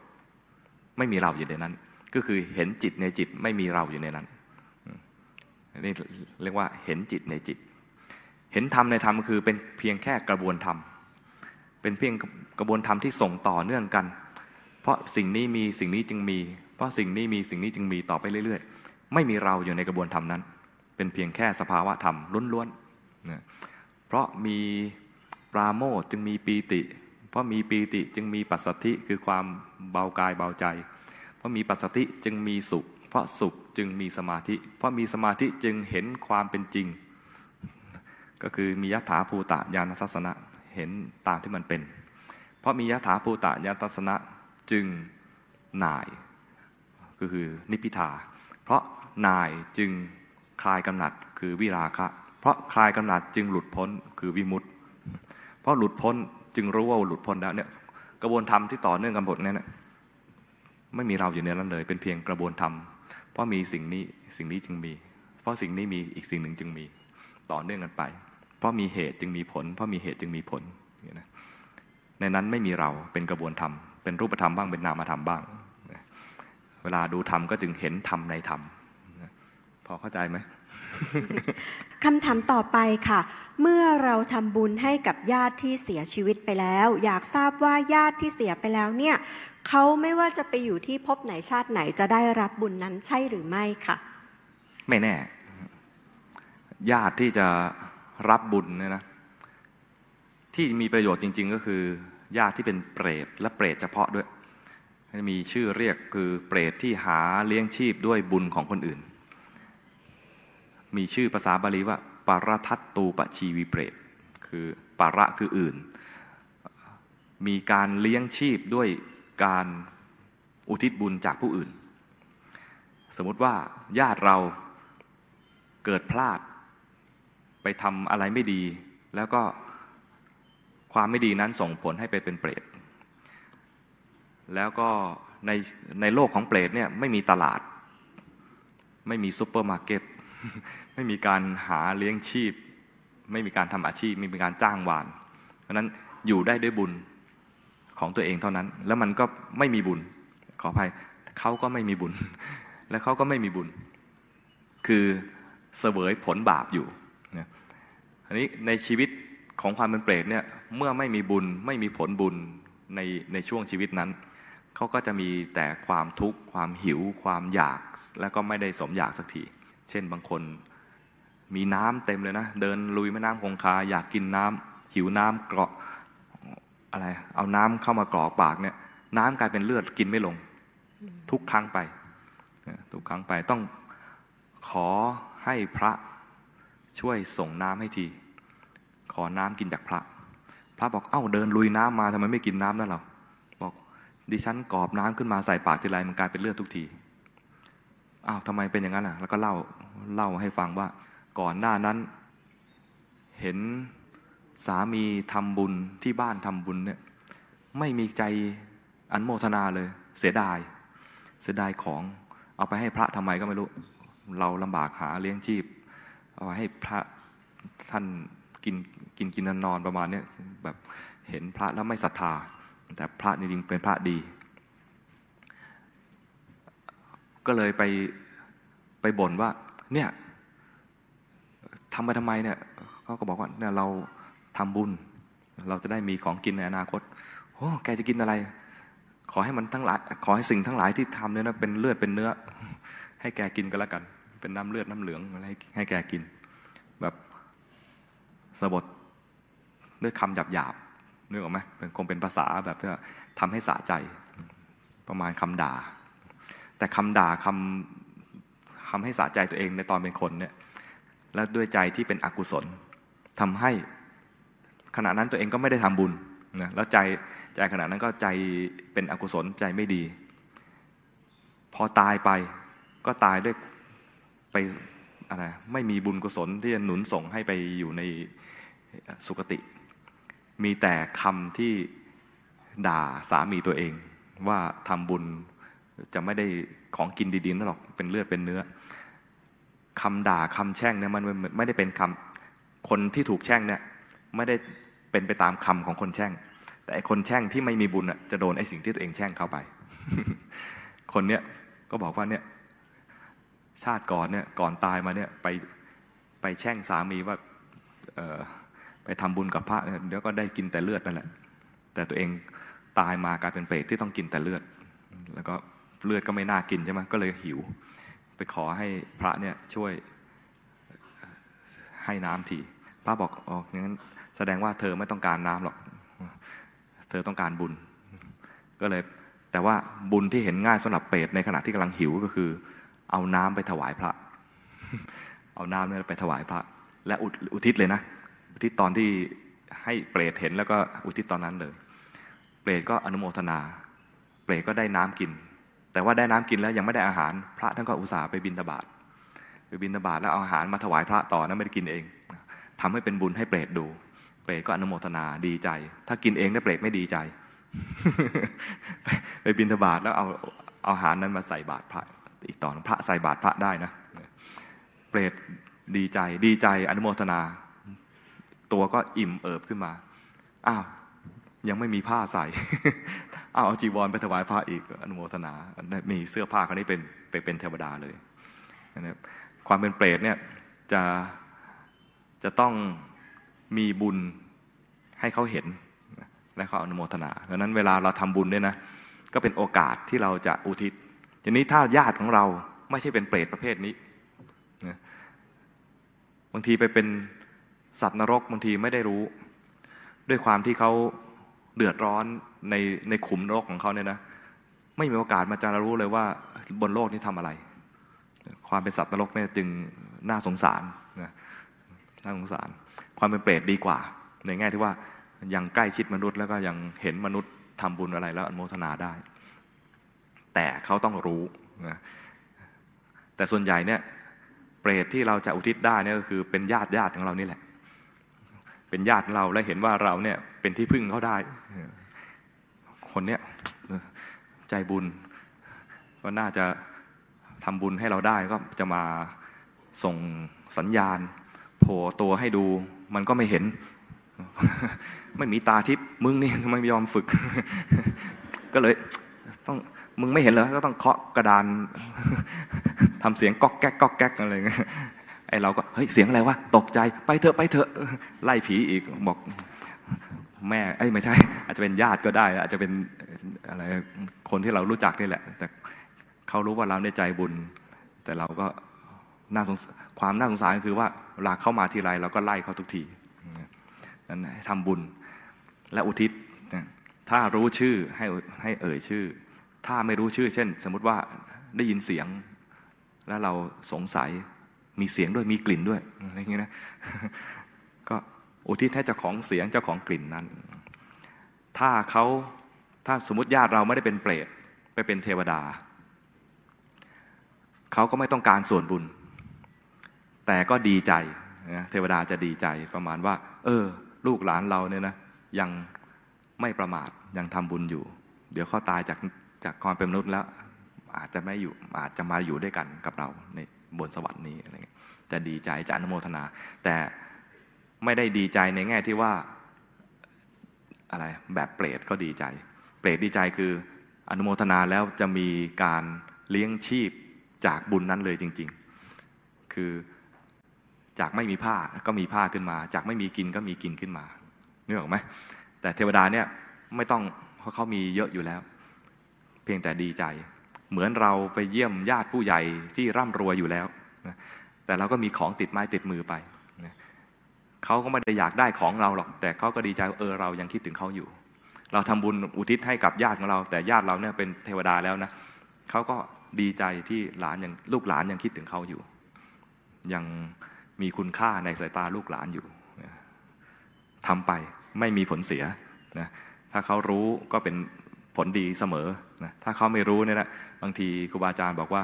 ให้ฝากเทวดา ผู้เป็นใหญ่ที่มีอำนาจมากๆเนี่ยนะประมาณว่าให้ท่านเนี่ยนำข่าวนี้ไปบอกกับญาติเราบางทีญาติเราเนี่ยมัวแต่ทรมานอยู่ที่ไหนก็ไม่รู้ แล้วก็เป็น เป็นเปรตอยู่เนี่ยนะก็มัวแต่ทรมานอยู่ตามซอกเขาอยู่ตามหลืบนู้นหลืบนี้ ไม่รู้เลยว่าญาติกำลังทำบุญอยู่ตรงนี้ ช่วยบอกข่าวเนี่ยไปบอกญาติกันเราด้วย เทวดาที่เป็นผู้ใหญ่ที่ท่านมีความกรุณา ท่านอาจจะใช้อำนาจเล็ก ๆ น้อยๆเนี่ยไปบอกเปรตเป็นการส่งเคราะห์ เปรตเพราะฮะญาติเราทำบุญเหรอไหนไหนไหนไหนมาดูอนุโมทนาเขาก็ได้รับผลบุญนี่นะก็เวลาอุทิศ กล่าวคำอุทิศส่วนกุศลเนี่ยก็เพิ่มขึ้นมาอีกนิดนึงว่าถ้าถ้าญาติของเราไม่รับรู้อยู่ในขณะนี้ ขอเทพผู้มีอำนาจใหญ่ ๆ ช่วยนำข่าวนี้ไปบอกกับญาติของข้าพเจ้าด้วยนี้เรียกว่าเสริมอีกบุญหนึ่งเสริมเสริมช่องทางอีกช่องทางหนึ่งก็เรียกว่าเปิดแอปอีกแอปหนึ่งมี Delivery ค่ะก็เหมาะกับคนรุ่นใหม่เลยนะคะพระอาจารย์ให้เสริมแอปในการเอ่อในการอุทิศส่วนบุญให้ญาติด้วยนะคะ ค่ะคำถามต่อไปค่ะ ปัจจุบันนี้มีเรื่องราววิกฤตทางอารมณ์มากมายในสังคมนะคะ โดยเฉพาะอย่างยิ่งที่เพิ่งเกิดขึ้นเมื่อสัปดาห์ที่แล้วที่โคราชค่ะ ในฐานะที่เราเป็นชาวพุทธเราควรวางใจกับสิ่งต่างๆ นี้อย่างไรบ้างคะพระอาจารย์คะมองให้เป็นประโยชน์ ทั้งข่าวกราดยิงทั้งข่าวไวรัสเนี่ยคือสองข่าวเนี่ยควรให้ได้ประโยชน์ร่วมกันในแง่ว่าสร้างภูมิคุ้มกันให้ได้ ข่าวไวรัสเนี่ยเข้าใจง่ายคือมันต้องสร้างภูมิคุ้มกันใช่ไหมไวรัสเนี่ยมันแพร่ได้ เพราะว่าร่างกายไม่รู้จัก ร่างกายไม่รู้จักไอ้ไวรัสตัวนี้ มันเป็นไวรัสชนิดใหม่ใช่ไหมสายพันธุ์ใหม่ เมื่อไม่รู้จักร่างกายจึงไม่มีเรียกว่าภูมิคุ้มกัน ไม่มีแอนติบอดีแต่ถ้ามันเริ่มเข้ามาแล้วร่างกายเราแข็งแรง สามารถต่อสู้ได้บางทีคนไข้คนแรกๆที่รักษาหายเนี่ยไม่ได้ทำอะไรรักษาตามอาการ ไม่ได้มียาเพื่อเชื้อตัวนั้นโดยเฉพาะรักษาตามอาการ แต่ร่างกายที่แข็งแรงสามารถทำให้ ร่างกายเริ่มรู้จักไอเชื้อตัวนี้ก็สร้างแอนติบอดีขึ้นมา เช่นเดียวกัน เหตุการณ์กาดยิง เป็นเรื่องใหม่มากสำหรับเมืองไทย เพิ่งเกิดไม่นาน เกิดครั้งแรกก็พวกฆาตกรต่อเนื่องนะที่อะไรชื่ออะไรไม่รู้อะตั้งไปจ้างฉายา Ripper อะไรเนี่ยนะแล้วก็มาป้นทองแล้วก็จึงมากราดยิง เป็นเรื่องใหม่แล้วก็ เพิ่งจะทำความเข้าใจกันเนี่ยว่ามันเป็นเรื่องของการลอกเลียนแบบใช่ไหมเป็นการหาตัวตนที่มันในทางที่ผิดอะอยากเด่น แล้วก็ด้วยอาจจะมีจุดเริ่มต้นต่างกัน บางคนอาจจะมาจากการใช้จ่ายเกินตัว บางคนอาจจะมาจากการที่ถูกโกง แต่มันมีความเหมือนกันอยู่อย่างหนึ่งคือว่า มันได้ความเด่นความดัง มันได้ฉายา จึงมารู้ว่าบางทีสื่อก็เป็นตัวเสริมทำให้ฆาตกรรุ่นต่อ ๆ ไป ได้มีแบบเอาไว้เรียนดังนั้นการเสนอข่าวถ้าคึกโครม จะสมใจฆาตกร ราะเขาต้องการดัง ถ้า ถ้าเราไม่ให้ค่า เหมือนที่นายกของอะไรฮะนิวซีแลนด์ใช่ไหมนิวซีแลนด์รู้ว่าฆาตกรเนี่ยเขาต้องการชื่อเสียงต้องความต้องการความเด่นดัง เขาจะไม่ให้ไม่เอ่ยชื่อ แล้วก็ขอขอร้องสื่อมวลชนด้วยว่า อย่านำเสนอชื่อ แต่ให้พลิกใหม่ อย่าไปนำเรื่องราวของฆาตกรมาเสนอ ให้นำเรื่องราวของคนที่ ช่วยเหลือคนที่เสียสละ หรือคนที่ตกเป็นเหยื่อที่น่าเห็นใจ อย่างเรื่องราวในที่โคราชเนี่ยก็มีเรื่องที่ดีๆ เกิดขึ้นมากมายใช่ไหมที่ควรนำมาขยายควรนำมาแสดง แทนที่จะไปเอ่ยชื่อของคนนั้นของฆาตกร หรือว่าทำให้เขาเป็นดูเป็นคนเด่นของเหตุการณ์นั้นขึ้นมา กลายเป็นสมใจฆาตกร เช่นว่า นำเสนอเรื่องอตำรวจนี่ไปอะไรไปหยิบกล้วยตากหยิบอะไรองุ่นแอปเปิลชมพู่อะไรเนี่ยแล้วก็จ่ายตังค์เอาไปด้วยน่าประทับใจนะหรือว่าคนที่ช่วยช่วยกันป้องกันกันเองในนั้นอะไรเงี้ยดูดีดูเรื่องเรื่องดีๆอย่างเงี้ยควรจะขยาย ไม่ควรจะไป ให้ค่ากับฆาตกร ไม่ว่าในแง่ของการเห็นอกเห็นใจว่าเขาถูกโกง ควรจะแยกออกจากกัน ไม่ใช่ว่า เออถูกโกงเลยเห็นใจเลยเขาฆ่าคนก็ได้น่าเห็นใจไม่ใช่อย่างนั้น การฆ่าคนไม่น่าเห็นใจในทุกกรณีในลักษณะของการฆ่าคนที่เขาไม่รู้อิโหนอิเหน่ด้วย คนที่ไม่มีส่วนร่วมไม่มีความผิดอะไรเลยเนี่ยมันไม่สมควรจะเกิดขึ้นอย่างนี้ มันมีเรื่องอยู่เรื่องหนึ่งมีโจรปล้นธนาคารนี่เกิดขึ้นเป็นเรื่องของฝรั่ง โจรปล้นธนาคาร แล้วก็จับเด็กคนหนึ่งเป็นตัวประกัน หลายคนอาจจะเคยอ่าน จับเด็กเป็นตัวประกัน มีการเจรจาต่อรองอยู่นาน โดยนักจิตวิทยาคนหนึ่ง ก็ช่วยถ่วงเวลาเอาไว้จนเจ้าหน้าที่เนี่ยมาเตรียมพร้อม คนร้ายเนี่ยเริ่มรู้ว่าถูกถ่วงเวลาแล้วก็ให้เริ่มเห็นว่าเห็นบาง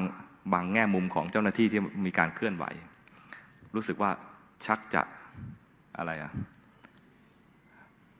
เริ่มไม่เข้าทางตัวเอง ตัวเองรู้สึกว่าจะเข้าทางตำรวจแล้วตำรวจเห็นว่า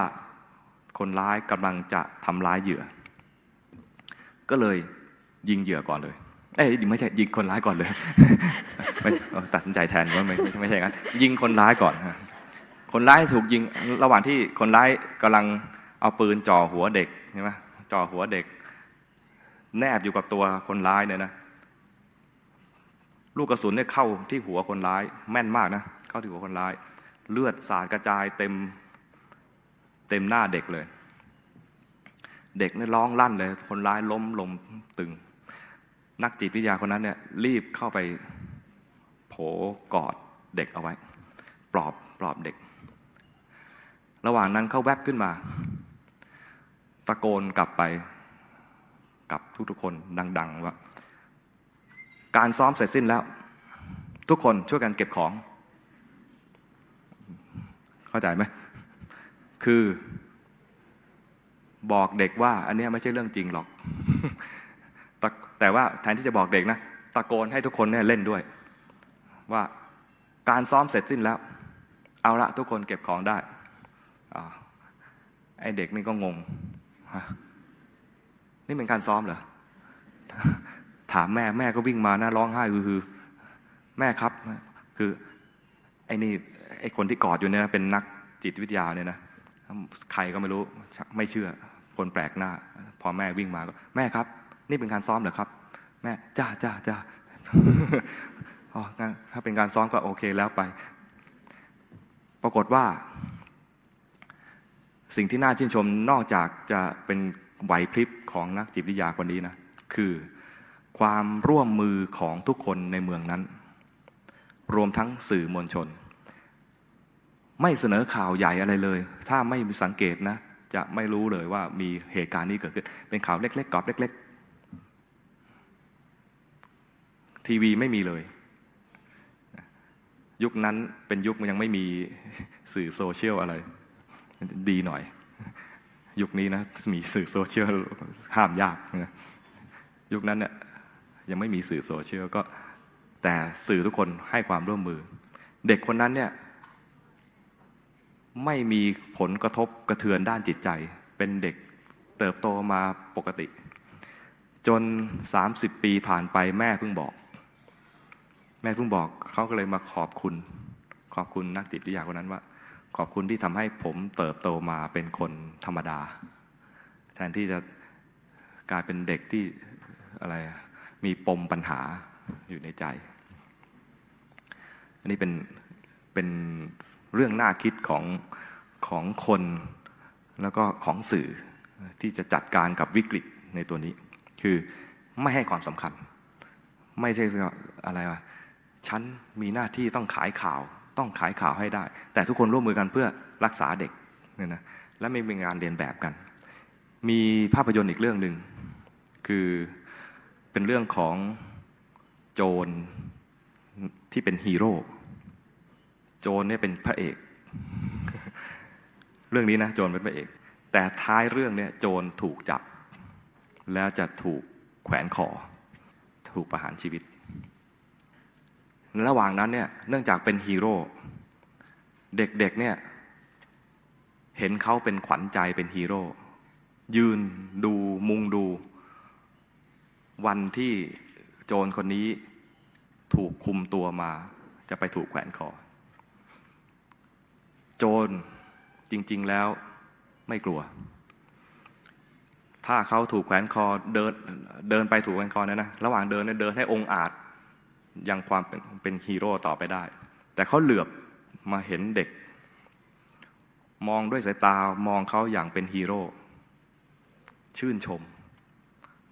เขามองออกเลยว่า ถ้าเขาเดินองอาจต่อไปเนี่ยนะ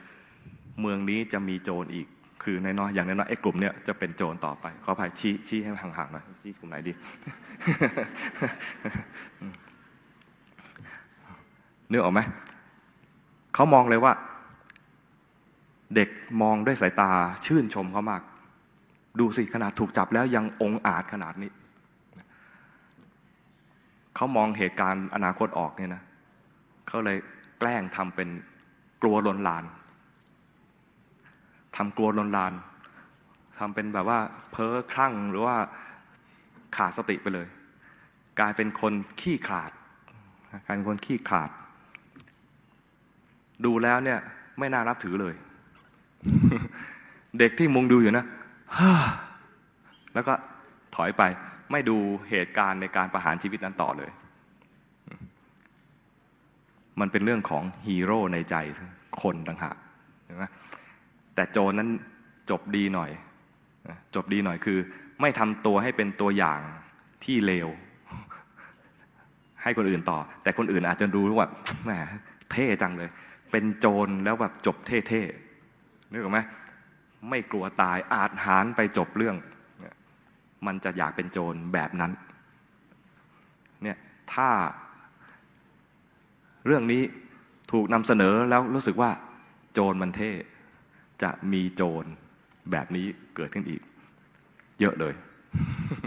แต่ถ้าเราอดไม่ได้จะนำเสนอ แต่ให้นำเสนอว่ามันไม่เท่เลย สื่ออย่าทำให้มันน่าตื่นเต้นจนกลายเป็นโจรนั้นเป็นพระเอกไปเสีย ฝากเอาไปด้วยที่นี่มีเรียนสื่อมวลชนป่ะเนี่ย มีเรียนสื่อสารมวลชนหรือเปล่าแม้แต่การรายงานกันเอง หรือนี้เราเองก็เป็นสื่อใช่ไหมมีการถ่ายมีถ่ายมีการโพสต์กัน ก็อย่าโพสต์ในแง่ว่าไอ้คนนั้นเป็นคนเด่นถ้าไอ้คนนั้นเป็นคนเด่นก็จะมีคนเรียนแบบ เพราะเดี๋ยวนี้มันมีเกม มีเกมที่ยิง แล้วมันจะมีคนชื่นชมใช่ไหมคิวไปได้เท่าไหร่แล้ว เห็นไหมเห็นที่เขาแชทอะไรกดไลค์ไอ้โจนคนนี้ที่ตอนที่กำลังไลฟ์สดคิวไปได้กี่คิวแล้วแสดงว่ามันทำเหมือนเล่นเกม แล้วก็รู้สึกว่าใครทำเก็บเก็บแต้มได้มากรู้ว่าเก่งเป็นฮีโร่เป็นไอดอลนั้นต้องทำให้คนที่คิดอย่างเงี้ยเกิดให้น้อยลงหรือว่าให้เห็นว่ามันเป็นเรื่องน่าละอาย ไม่ใช่เป็นเรื่องของฮีโร่ ไม่ให้เขาเป็นคนเด่น ไม่ให้ชื่อเสียง ต้องทำให้เกิดความรู้สึกนี้ให้เกิดในสังคมให้ได้ ถ้าถ้ารู้สึกว่าคนนั้นเป็นคนเด่น แล้วเหมือนตั้งฉายาให้ด้วย แล้วฉายามันเท่โอ้โหมันมันน่าเอาแบบเอาอย่างน่าเรียนแบบ อาจจะยังไม่กล้าตอนนี้ อาจจะยังไม่กล้าตอนนี้เพราะว่ายังไม่ถึงมีเหตุอะไรที่ทำให้มันสุกงอม แต่ถ้ามีอะไรเกิดขึ้นมานั้นมันจะมันจะมาในแนวนี้ เคยเห็นคนทำอย่างนี้แล้วมันได้นี้นะแล้วมันมีภาพตอนเล่นเกมแบบนี้ หรือตอนไปเล่นอะไรกิจกรรมต่างๆ ที่มันมีการยิงยิงกันอย่างนั้นมีการซ้อมเอาไว้แล้ว มีภาพมีกันเอาไว้แล้ว มันมีการฝังใจเอาไว้เพราะนั้นต้องทำให้เรื่องแบบนี้เป็นเรื่องที่น่าละอายในสายตาคนในสังคมให้ได้ แล้วก็การส่งกระจายข่าวออกไปเนี่ย ไม่ให้ส่งไปในแง่ที่ว่าปลุกความเด่นดังให้เกิดขึ้นในแง่ของคนคนนั้น แต่ไม่ใช่ว่าจะไม่เลยไม่รู้ข่าวหรือไม่รายงานข่าว เว้นแต่ว่าจะมีการมีการร่วมมือกันในช่วยกันปิดข่าวแบบเรื่องของเด็กที่นักจิตวิทยาตะโกนว่านี่เป็นการซ้อม ยุติการซ้อมซ้อมเสร็จแล้ว เรื่องนี้เป็นเรื่องใหม่ด้วยกันทั้งคู่นึกออกไหม ไวรัสก็ใหม่เรื่องฆาตกรเป็นเรื่องใหม่ แต่คนที่เขาไอ้ประเทศที่เขามีเรื่องนี้กันมานานแล้วเนี่ยเขารู้ แล้วเขาก็มีวิแนวทางว่าควรจะรับมือกับมันยังไง แต่ไม่ได้หมายความว่าเขาจะทำสำเร็จแล้วนะเราเองเนี่ยมันยังแค่เริ่มต้น ก็ไม่ต้องรอให้มันยิ่งใหญ่เหมือนอะไรมีเหตุการณ์มาก ๆ เหมือนประเทศอื่น เรียกว่าเรียนรู้จากประสบการณ์ของคนอื่นได้ แล้วก็รีบแก้ไขตัดไฟเสียแต่ต้นลมอย่าคิดว่าเป็นเรื่องไกลตัวมันมาแล้วสร้างให้เกิดภูมิคุ้มกันตัวเองให้ได้ อย่างน้อยๆบอกลูกบอกหลานว่ามันไม่ใช่แนวทางที่ถูกต้องที่จะไปทำร้ายคนที่เขาไม่รู้อิโนอิเน่นะ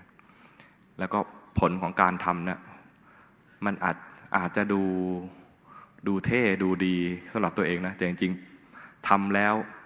เขาไม่รู้หรอกว่า ตายแล้วจะไปไหน คนที่ทำกรรมอย่างเนี้ย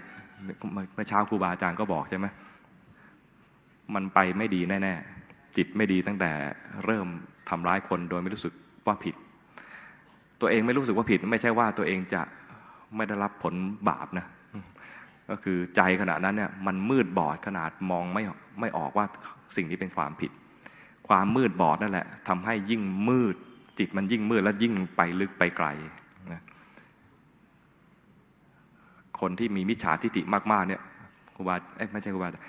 ในคัมภีร์พระพุทธเจ้าตรัสไว้ว่า ถ้าตายไปแล้วเนี่ยมันจะไปสู่โลกมืด เรียกว่าโลกันตนรก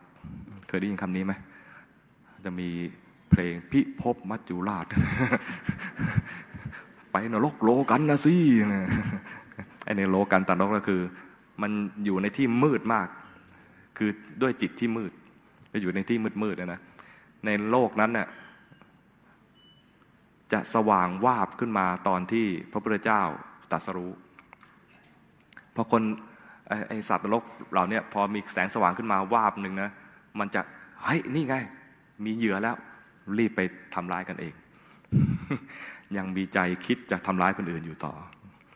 ในระหว่างที่อยู่มืดๆนั้นก็หิวหากินไม่ได้ ระหว่างมืดๆนะ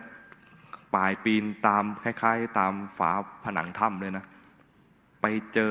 คำเจอใครคำเจออะไรที่มันดุกดิกได้ นึกว่านี่เหยื่อก็เหมือนกับไอ้เหมือนที่เขากาดยิงใครกระดุกดิกก็คือเหยื่อใช่ไหมเห็นใครก็ดึกคือเหยื่อ และไอ้กันนั้นก็เห็นว่าไอ้นี่คือเหยื่อเหมือนกัน ต่างคนต่างเห็นกันและกันว่าเหยื่อ จริงๆไม่เห็นนะมันคือสัมผัสจะเป็นสัมผัส เพราะมันมืดมาก และแต่ละ แต่ละตัวแต่ละตัวก็จะหาเหยื่อไปเรื่อยๆ ด้วยความหิว จับถึงโดนใครได้ก็กัดกินกันเองเป็นเหยื่อ ทรมานมาก แต่ก็ไม่ตายที่ไม่ตายเพราะยังไม่หมดบาป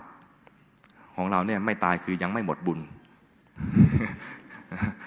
ของไอ้พวกนั้นเนี่ยคือตายเพราะที่ยังไม่ตายเพราะยังไม่หมดบาปบาปเลี้ยงอยู่ บาปเลี้ยงอยู่จึงให้มีชีวิตที่มันทุกข์ทรมานอยู่นาน เท่าที่ บาปยังยังไม่หมดอายุเพราะนั้นเหตุการณ์นี้เอาไว้เตือนตัวเองให้มันมีภูมิคุ้มกันขึ้นมาสร้างภูมิคุ้มกันให้รู้จักมัน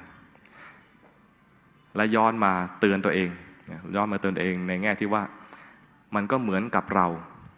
เวลาภาวนา เหมือนเราเวลาภาวนา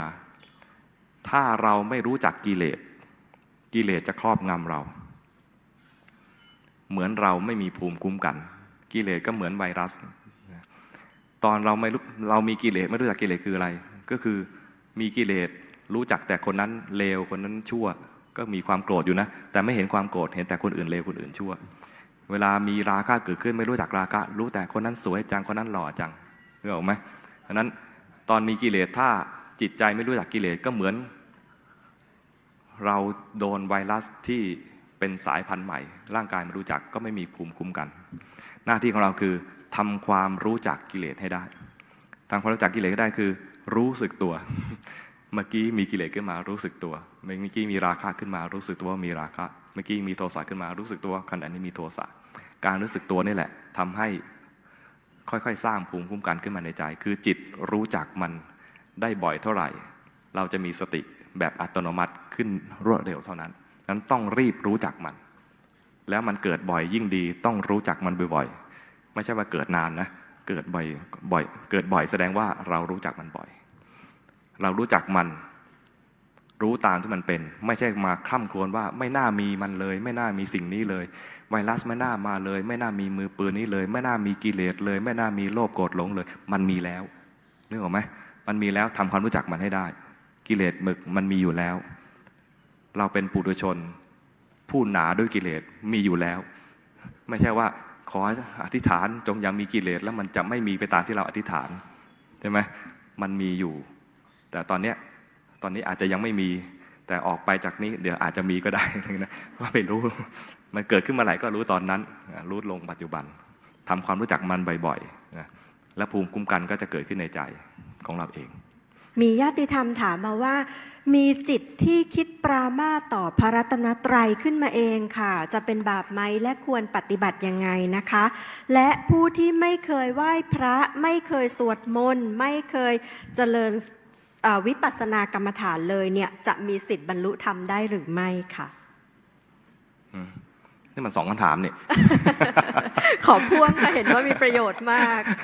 เดี๋ยวเดี๋ยวเอาอันแรกก่อน อันแรกมีจิตปรามาตพระรัตนตรัยขึ้นมาเอง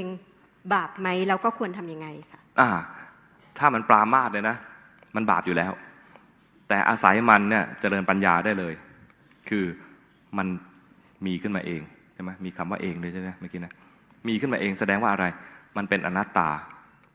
เราไม่ได้อยากปรามาตเลยมันปรามาตเอง นะถ้ามันจะตกนรกให้มันตกนรกไป เราไม่ตกด้วย ให้จิตมันตกนรกไป เราไม่ตกด้วยให้มันแยกกันได้หรือเปล่าเนี่ยจิตกับเราไม่เหมือนกันนะจิตกับเราไม่เหมือนกันไอตอน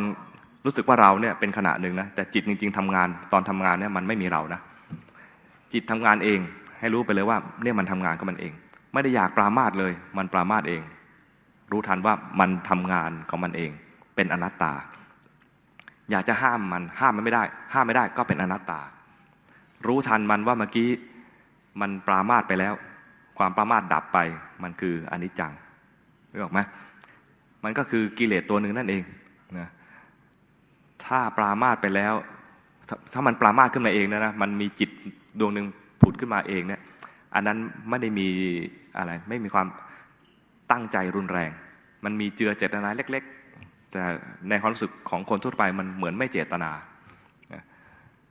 บาปเนี่ยไม่เหมือนกับว่ามันมีผุดขึ้นมาแล้ว คิดเสริมเนี่ยตอนคิดเสริมเนี่ยบาปกว่า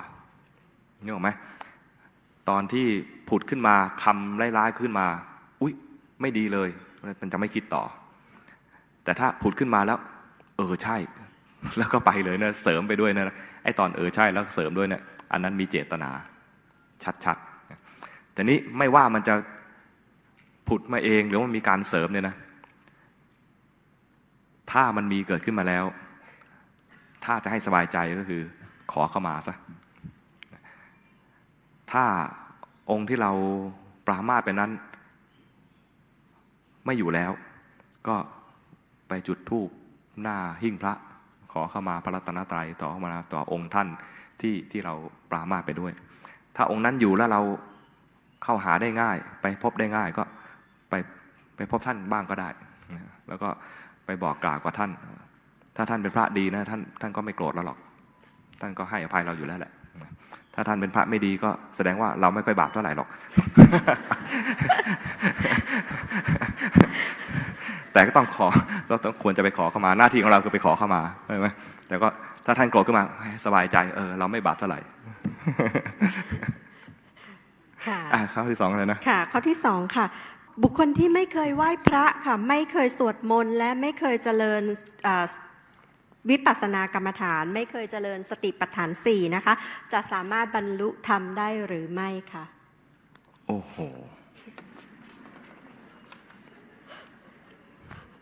เดี๋ยวนะ ถ้าจะเรียกด้วยชื่ออื่น ก็ได้เนี่ยหรอกไหมสมมติว่า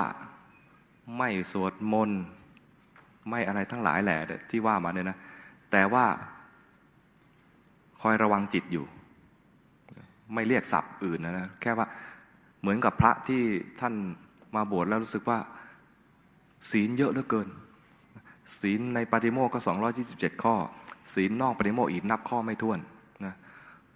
ศีลก็มากวินัยมาก พอท่านมีท่านมีอุปชาและอาจารย์นะ ไปหาอุปชาท่านก็สอนวินัย ศีลเยอะหลายข้อมาก มาหาอาจารย์สอนอภิธรรม อภิธรรมก็จิตเจตสิกอะไรเยอะแยะไปหมดเลยทำไมมันข้อมูลมันมากมายขนาดนี้ ตอนอยู่เป็นคารวาสรู้สึกโปร่งโล่งกว่านี้ทำไมความเป็นพระมันลำบากอย่างนี้ ขอศึกไปขอศึกกับพระพุทธเจ้า บอกข้าแต่พระองค์ผู้เจริญ พระธรรมก็มาก พระวินัยก็มากเหลือเกินกระหม่อมชั้นรักษาไม่ไหว เรียนไม่ไหว รักษาวินัยไม่ไหว เรียนธรรมะไม่ไหว ขอศึก พระพุทธเจ้าตรัสว่า ถ้าเธอจะรักษาจิตดวงเดียวได้ไหมอ๋อ ถ้ารักษาจิตดวงเดียวได้ เทียบจิตดวงเดียวกับศีล 227 กับอะไรอะเจตสิกรูปนามขันห้าอะไรพวกนั้นนะ เออ จิตดวงเดียวนี่ง่ายกว่า คอยระวังรักษาจิตอย่างเดียว อย่างนี้ง่าย ท่านก็รักษาจิต พอรับปากกับพระพุทธเจ้าแล้วก็ระวังรักษาจิต จิตกระดิกนิดนึงก็รู้จิตเผลอไปก็รู้จิตเพ่งไว้ก็รู้ จิตมันก็มีอาการของมันแค่นี้แหละ ไม่เผลอเกินไปก็เพ่งเกินไปสองอย่างเท่านั้นเอง รู้ว่าเผลอก็จิตเป็นกลาง รู้เพ่งก็จิตเป็นกลางนึกออกไหมท่านรักษาจิตแค่นี้ไม่นานเป็นพระอรหันต์เลย ถามว่า เอ๊ะท่านท่านรักษาอะไรท่านท่านได้สวดมนต์ไหมท่านได้เจริญสติปัฏฐานไหมคำว่าสติปัฏฐานสำหรับท่านเนี่ยอาจจะไม่มี แต่ถามว่าท่านเจริญสติปัฏฐานไหมเจริญอยู่ เจริญสติปัฏฐานในข้อดูจิตถูกไหมแต่ว่าคือคำว่าสติปัฏฐานเนี่ยมันเป็นคำที่ครอบคลุมการปฏิบัติทั้งหมดอยู่แล้ว ไม่ว่าปฏิบัติในแง่ไหน เพราะฉะนั้นถ้าเอาจริง ๆ ในแง่ของโดยคำนะถ้าไม่เจริญสติปัฏฐานเนี่ยไม่บรรลุหรอก แต่ถ้าถามว่าจะไม่เจริญสติปัฏฐานแล้วทำอย่างอื่นได้ไหมได้มีตั้งมีอีกตั้งหลายอย่างที่ให้ทำ โพธิปักกิยธรรมสามสิบประการก็ได้ หรือปฏิบัติในเรื่องของอริยสัจสี่ก็ได้อะไรเงี้ยเข้าใจไหมคำที่พระพุทธเจ้าสอนคนอื่นที่ยังไม่ทันสอนเรื่องสติปัฏฐานแล้วท่านบรรลุธรรมก็มีเยอะแยะ เช่นปัญจวัคคีย์เมื่อเช้าสวดสวดใช่ไหมธรรมจักรกับปวัตนสูตร ยังไม่แสดงสติปัฏฐาน แต่แสดงธรรมจักร ดงธรรมจักรก็แสดงที่สุดสองด้านใช่ไหมแล้วก็อริยมรรคมีองค์ 8 แล้วก็อริยสัจสี่ไม่มีคำว่าสติปัฏฐาน แต่ถามว่าในการปฏิบัติเนี่ยมันจัดเข้าในสติปัฏฐานได้ป่ะมันคือสติปัฏฐานนั่นเองเข้าใจไหมแต่คำว่าสติปัฏฐานยังไม่เกิดขึ้นแต่ถามถามว่าจะไม่แสดงสติปัฏฐานหรือไม่ปฏิบัติสติปัฏฐานก็ไปปฏิบัติชื่ออื่นก็ได้ทำได้เหมือนกันเรียน เรียนเพียงแค่สองสูตรนะปัญจวัคคีย์เรียนแค่สองสูตร คือธรรมจักรกับปกับปวัตนสูตร แล้วก็อะไรนนะอนัตตลกนาสูตรตัวนั้นเองชดินสามพี่น้องก็ไม่ได้เรียนสติปัฏฐานโดยตรงใช่ไหมท่านก็เรียนแค่อาทิตตปริยายสูตร แล้วก็เป็นพระอรหันต์เลยแค่สูตรเดียวอันนี้ถามถ้าถามโดยชื่อเนี่ยไม่ต้องเป็นสติปัฏฐานก็ได้ แต่ถ้าว่าโดยธรรม สติปัฏฐานเนี่ยครอบคลุมการปฏิบัติทั้งหมดค่ะเข้าใจไหมค่ะ ก็ขอกราบขอบพระคุณนะคะ ท่านพระอาจารย์กฤษนิมโรเป็นอย่างสูงสำหรับความเมตตาของท่านในการแสดงธรรมะบรรยายในวันนี้ และวิสัชนาคำถามทั้งหมดของพวกเราทุกคนทุกท่านในวันนี้ด้วยค่ะ กราบ กราบ กราบโฆษกเนี่ยนะขออนุญาตข ออนุญาตชมหน่อย เป็นคนไม่กี่คนที่อ่านชื่ออาตมาแล้วกระดกลิ้นด้วย ขอบคุณมากขอบคุณมากกราบขอบพระคุณค่ะพระอาจารย์ค่ะ ค่ะ ก็ขอพระอาจารย์กรุณาให้พรพวกเราด้วยนะคะกราบขอบพระคุณพระอาจารย์ค่ะ ให้รวบไปตั้งแต่เช้าเลยนะเออถ้าครูบาอาจารย์ได้ฝากเอาไว้ให้อาตมาให้พรเผื่อให้ด้วยสำหรับคนที่ทำบุญตั้งแต่เช้าทั้งหมดนะจนถึงวันนี้เราได้ทำบุญด้วยการให้ทานรักษาศีลเจริญภาวนา ฟังธรรมปฏิบัติธรรม มีการให้ทานเป็นเครื่องทายทานต่างๆ กับครูบาอาจารย์รวมถึงปัจจุบันนี้ขณะนี้ บุญกุศลทั้งหลาย ขอน้อมเป็นเครื่องสักการะแด่พระรัตนตรัยนะถวายเป็นการปฏิบัติบูชาแด่พระพุทธเจ้า แด่พระธรรม แด่พระสงฆ์ แล้วก็เมื่อมีบุญจากการสักการะพระรัตนตรัยแล้ว เพิ่มขึ้นมาแล้ว ก็นำบุญนั้นอุทิศให้กับผู้มีพระคุณของเรา ผู้มีพระคุณระดับประเทศชาติก็คือพระมหากษัตริย์ทุกๆพระองค์จนถึงองค์ที่เพิ่งผ่านไปก็คือในหลวงรัชกาลที่ 9 รวมทั้งบรรพบุรุษทั้งหลายที่ช่วยกันปกป้องแผ่นดินนี้และปกป้องพระศาสนานี้ ให้พวกเราได้มีที่อยู่ที่อาศัย แล้วก็ได้มีพระศาสนาในการพัฒนาจิตใจ ก็ให้ท่านเหล่านั้นได้มีบุญบารมียิ่งยิ่งขึ้นไป รวมทั้งพระมหากษัตริย์องค์ปัจจุบันด้วย ให้ท่านได้มีบุญบารมีในการที่จะสืบสารงานของพระมหากษัตริย์ทุกๆพระองค์ในอดีต อุทิศให้กับผู้มีพระคุณส่วนตัวของแต่ละคนให้กับคุณพ่อคุณแม่ปู่ย่าตายาย ญาติสนิทพิสหายทั้งหลาย ผู้มีพระคุณทั้งหลายที่ได้เอื้อเฟื้อชีวิตนี้ ท่านเหล่านั้นเอื้อเฟื้อชีวิตนี้ขึ้นมาแล้ว เราได้ใช้ชีวิตนี้ในการทำบุญขอให้ท่านได้มีส่วนแห่งบุญที่เราได้มาเป็นนี้แล้วด้วย อุทิศให้กับเราเจ้ากรรมในเวรทั้งหลายเราเคยล่วงเกินใคร ก็ขอให้ท่านเหล่านั้นได้มาอนโมทนาบุญ บุญทั้งหลายที่เราได้ทำแล้ว ขอเป็นเครื่องทดแทนความผิดพลาดล่วงเกินที่ได้ทำให้ท่าน ขุ่นข้องหมองใจและเจ็บช้ำมา แล้วขอให้ท่านได้คลายจากความอาฆาตพยาบาทต่างๆ เมื่ออนุโมทนาแล้วก็จงมีใจเมตตาให้อภัยกันมุ่งดีต่อกัน ในทางตรงข้ามถ้ามีใครทำให้เราขุ่นเคืองใจ ได้ล่วงเกินเราด้วยกายด้วยวาจาหรือแม้ด้วยใจ เราจะขอใช้โอกาสนี้ให้อภัยกับบุคคลเหล่านั้น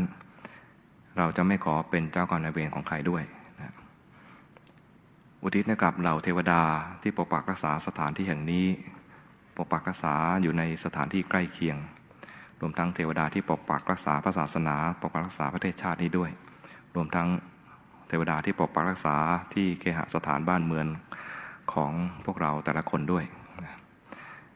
ให้เทวดาเหล่านั้นได้มีบุญบารมียิ่งยิ่งยิ่งยิ่งขึ้นไป อุทิศให้กับเหล่าโอปปาติกะที่เสวยวิบาก ที่เป็นอกุศลอยู่ ท่านได้รับความลำบากจากอกุศลเหล่าใดกำลังได้รับความวิบากได้รับความลำบากอยู่นั้น ขอจงมารับรู้บุญกุศลที่เราทั้งหลายในที่นี้กำลังทำอยู่นี้และพร้อมใจกันอุทิศให้ ขอท่านทั้งหลายจงอนุโมทนา เราทำบุญในวันนี้ตั้งแต่เช้ามา จนถึงขณะนี้มีความปลื้มใจปิติใจอย่างไร ขอให้ท่านมีความปลื้มใจปิติใจอย่างนั้นเช่นเดียวกัน เหมือนได้ทำเองนะขอให้ท่านจงมีความปลื้มใจปิติใจบุญกุศลที่เราอุทิศให้อย่างเต็มใจนี้ และจงเปลี่ยนภพเป็นภูมิไปสู่สุคติ แล้วรักษาสุคติเหล่านั้นให้ยั่งยืนต่อไป ด้วยการให้ทานรักษาศีลเจริญภาวนาตามสมควรแก่ฐานะของท่านด้วย นึกแผ่เมตตาไปไม่มีประมาณในสัตว์โลกทั้งหลาย สัตว์ใดมีทุกข์ขอให้พ้นทุกข์สัตว์ใดมีสุขแล้วขอให้สุขยิ่งยิ่งขึ้นไป ส่วนเราเองก็จะตั้งใจที่จะพัฒนาบุญกุศลของเราให้ยิ่งยิ่งขึ้น มีจุดมุ่งหมายในการทำเพื่อความพ้นทุกข์ มีการเรียนรู้ในสิ่งที่ครูบาอาจารย์ได้สั่งสอน และนำมาเพื่อปฏิบัติให้รู้ยิ่งเห็นจริงด้วยตนเอง มีฉันทะในการภาวนาในการฝึกฝนปฏิบัติตน เพื่อความรู้ยิ่งเห็นจริง เพื่อความพ้นทุกข์ด้วยกันทุกท่านทุกคน ขออนุโมทนานะ สาธุ ยะถาวาริวะหาปูรา ปะริปูเรนติสาคะรัง เอวะเมวะอิโตทินนังเปตานังอุปะกัปปะติ อิจฉิตังปัตถิตังตุมหัง ขิปปะเมวะ สะมิชฌะตุสัพเพปูเรนตุสังกัปปา จันโทปัณณะระโสยะถามณิโชติรโสยะถา สัพพิติโยวิวัตจันตุสัพพโรโควินัสตุ มาเตภวัตวันตรายโยสุขีทีขายุโกภวะ อภิวาตนาสีลิสนิจจังวุธาปจายโน จัตตารโอธรรมาวัฏันติ อายุวันโนสุขังพระลัง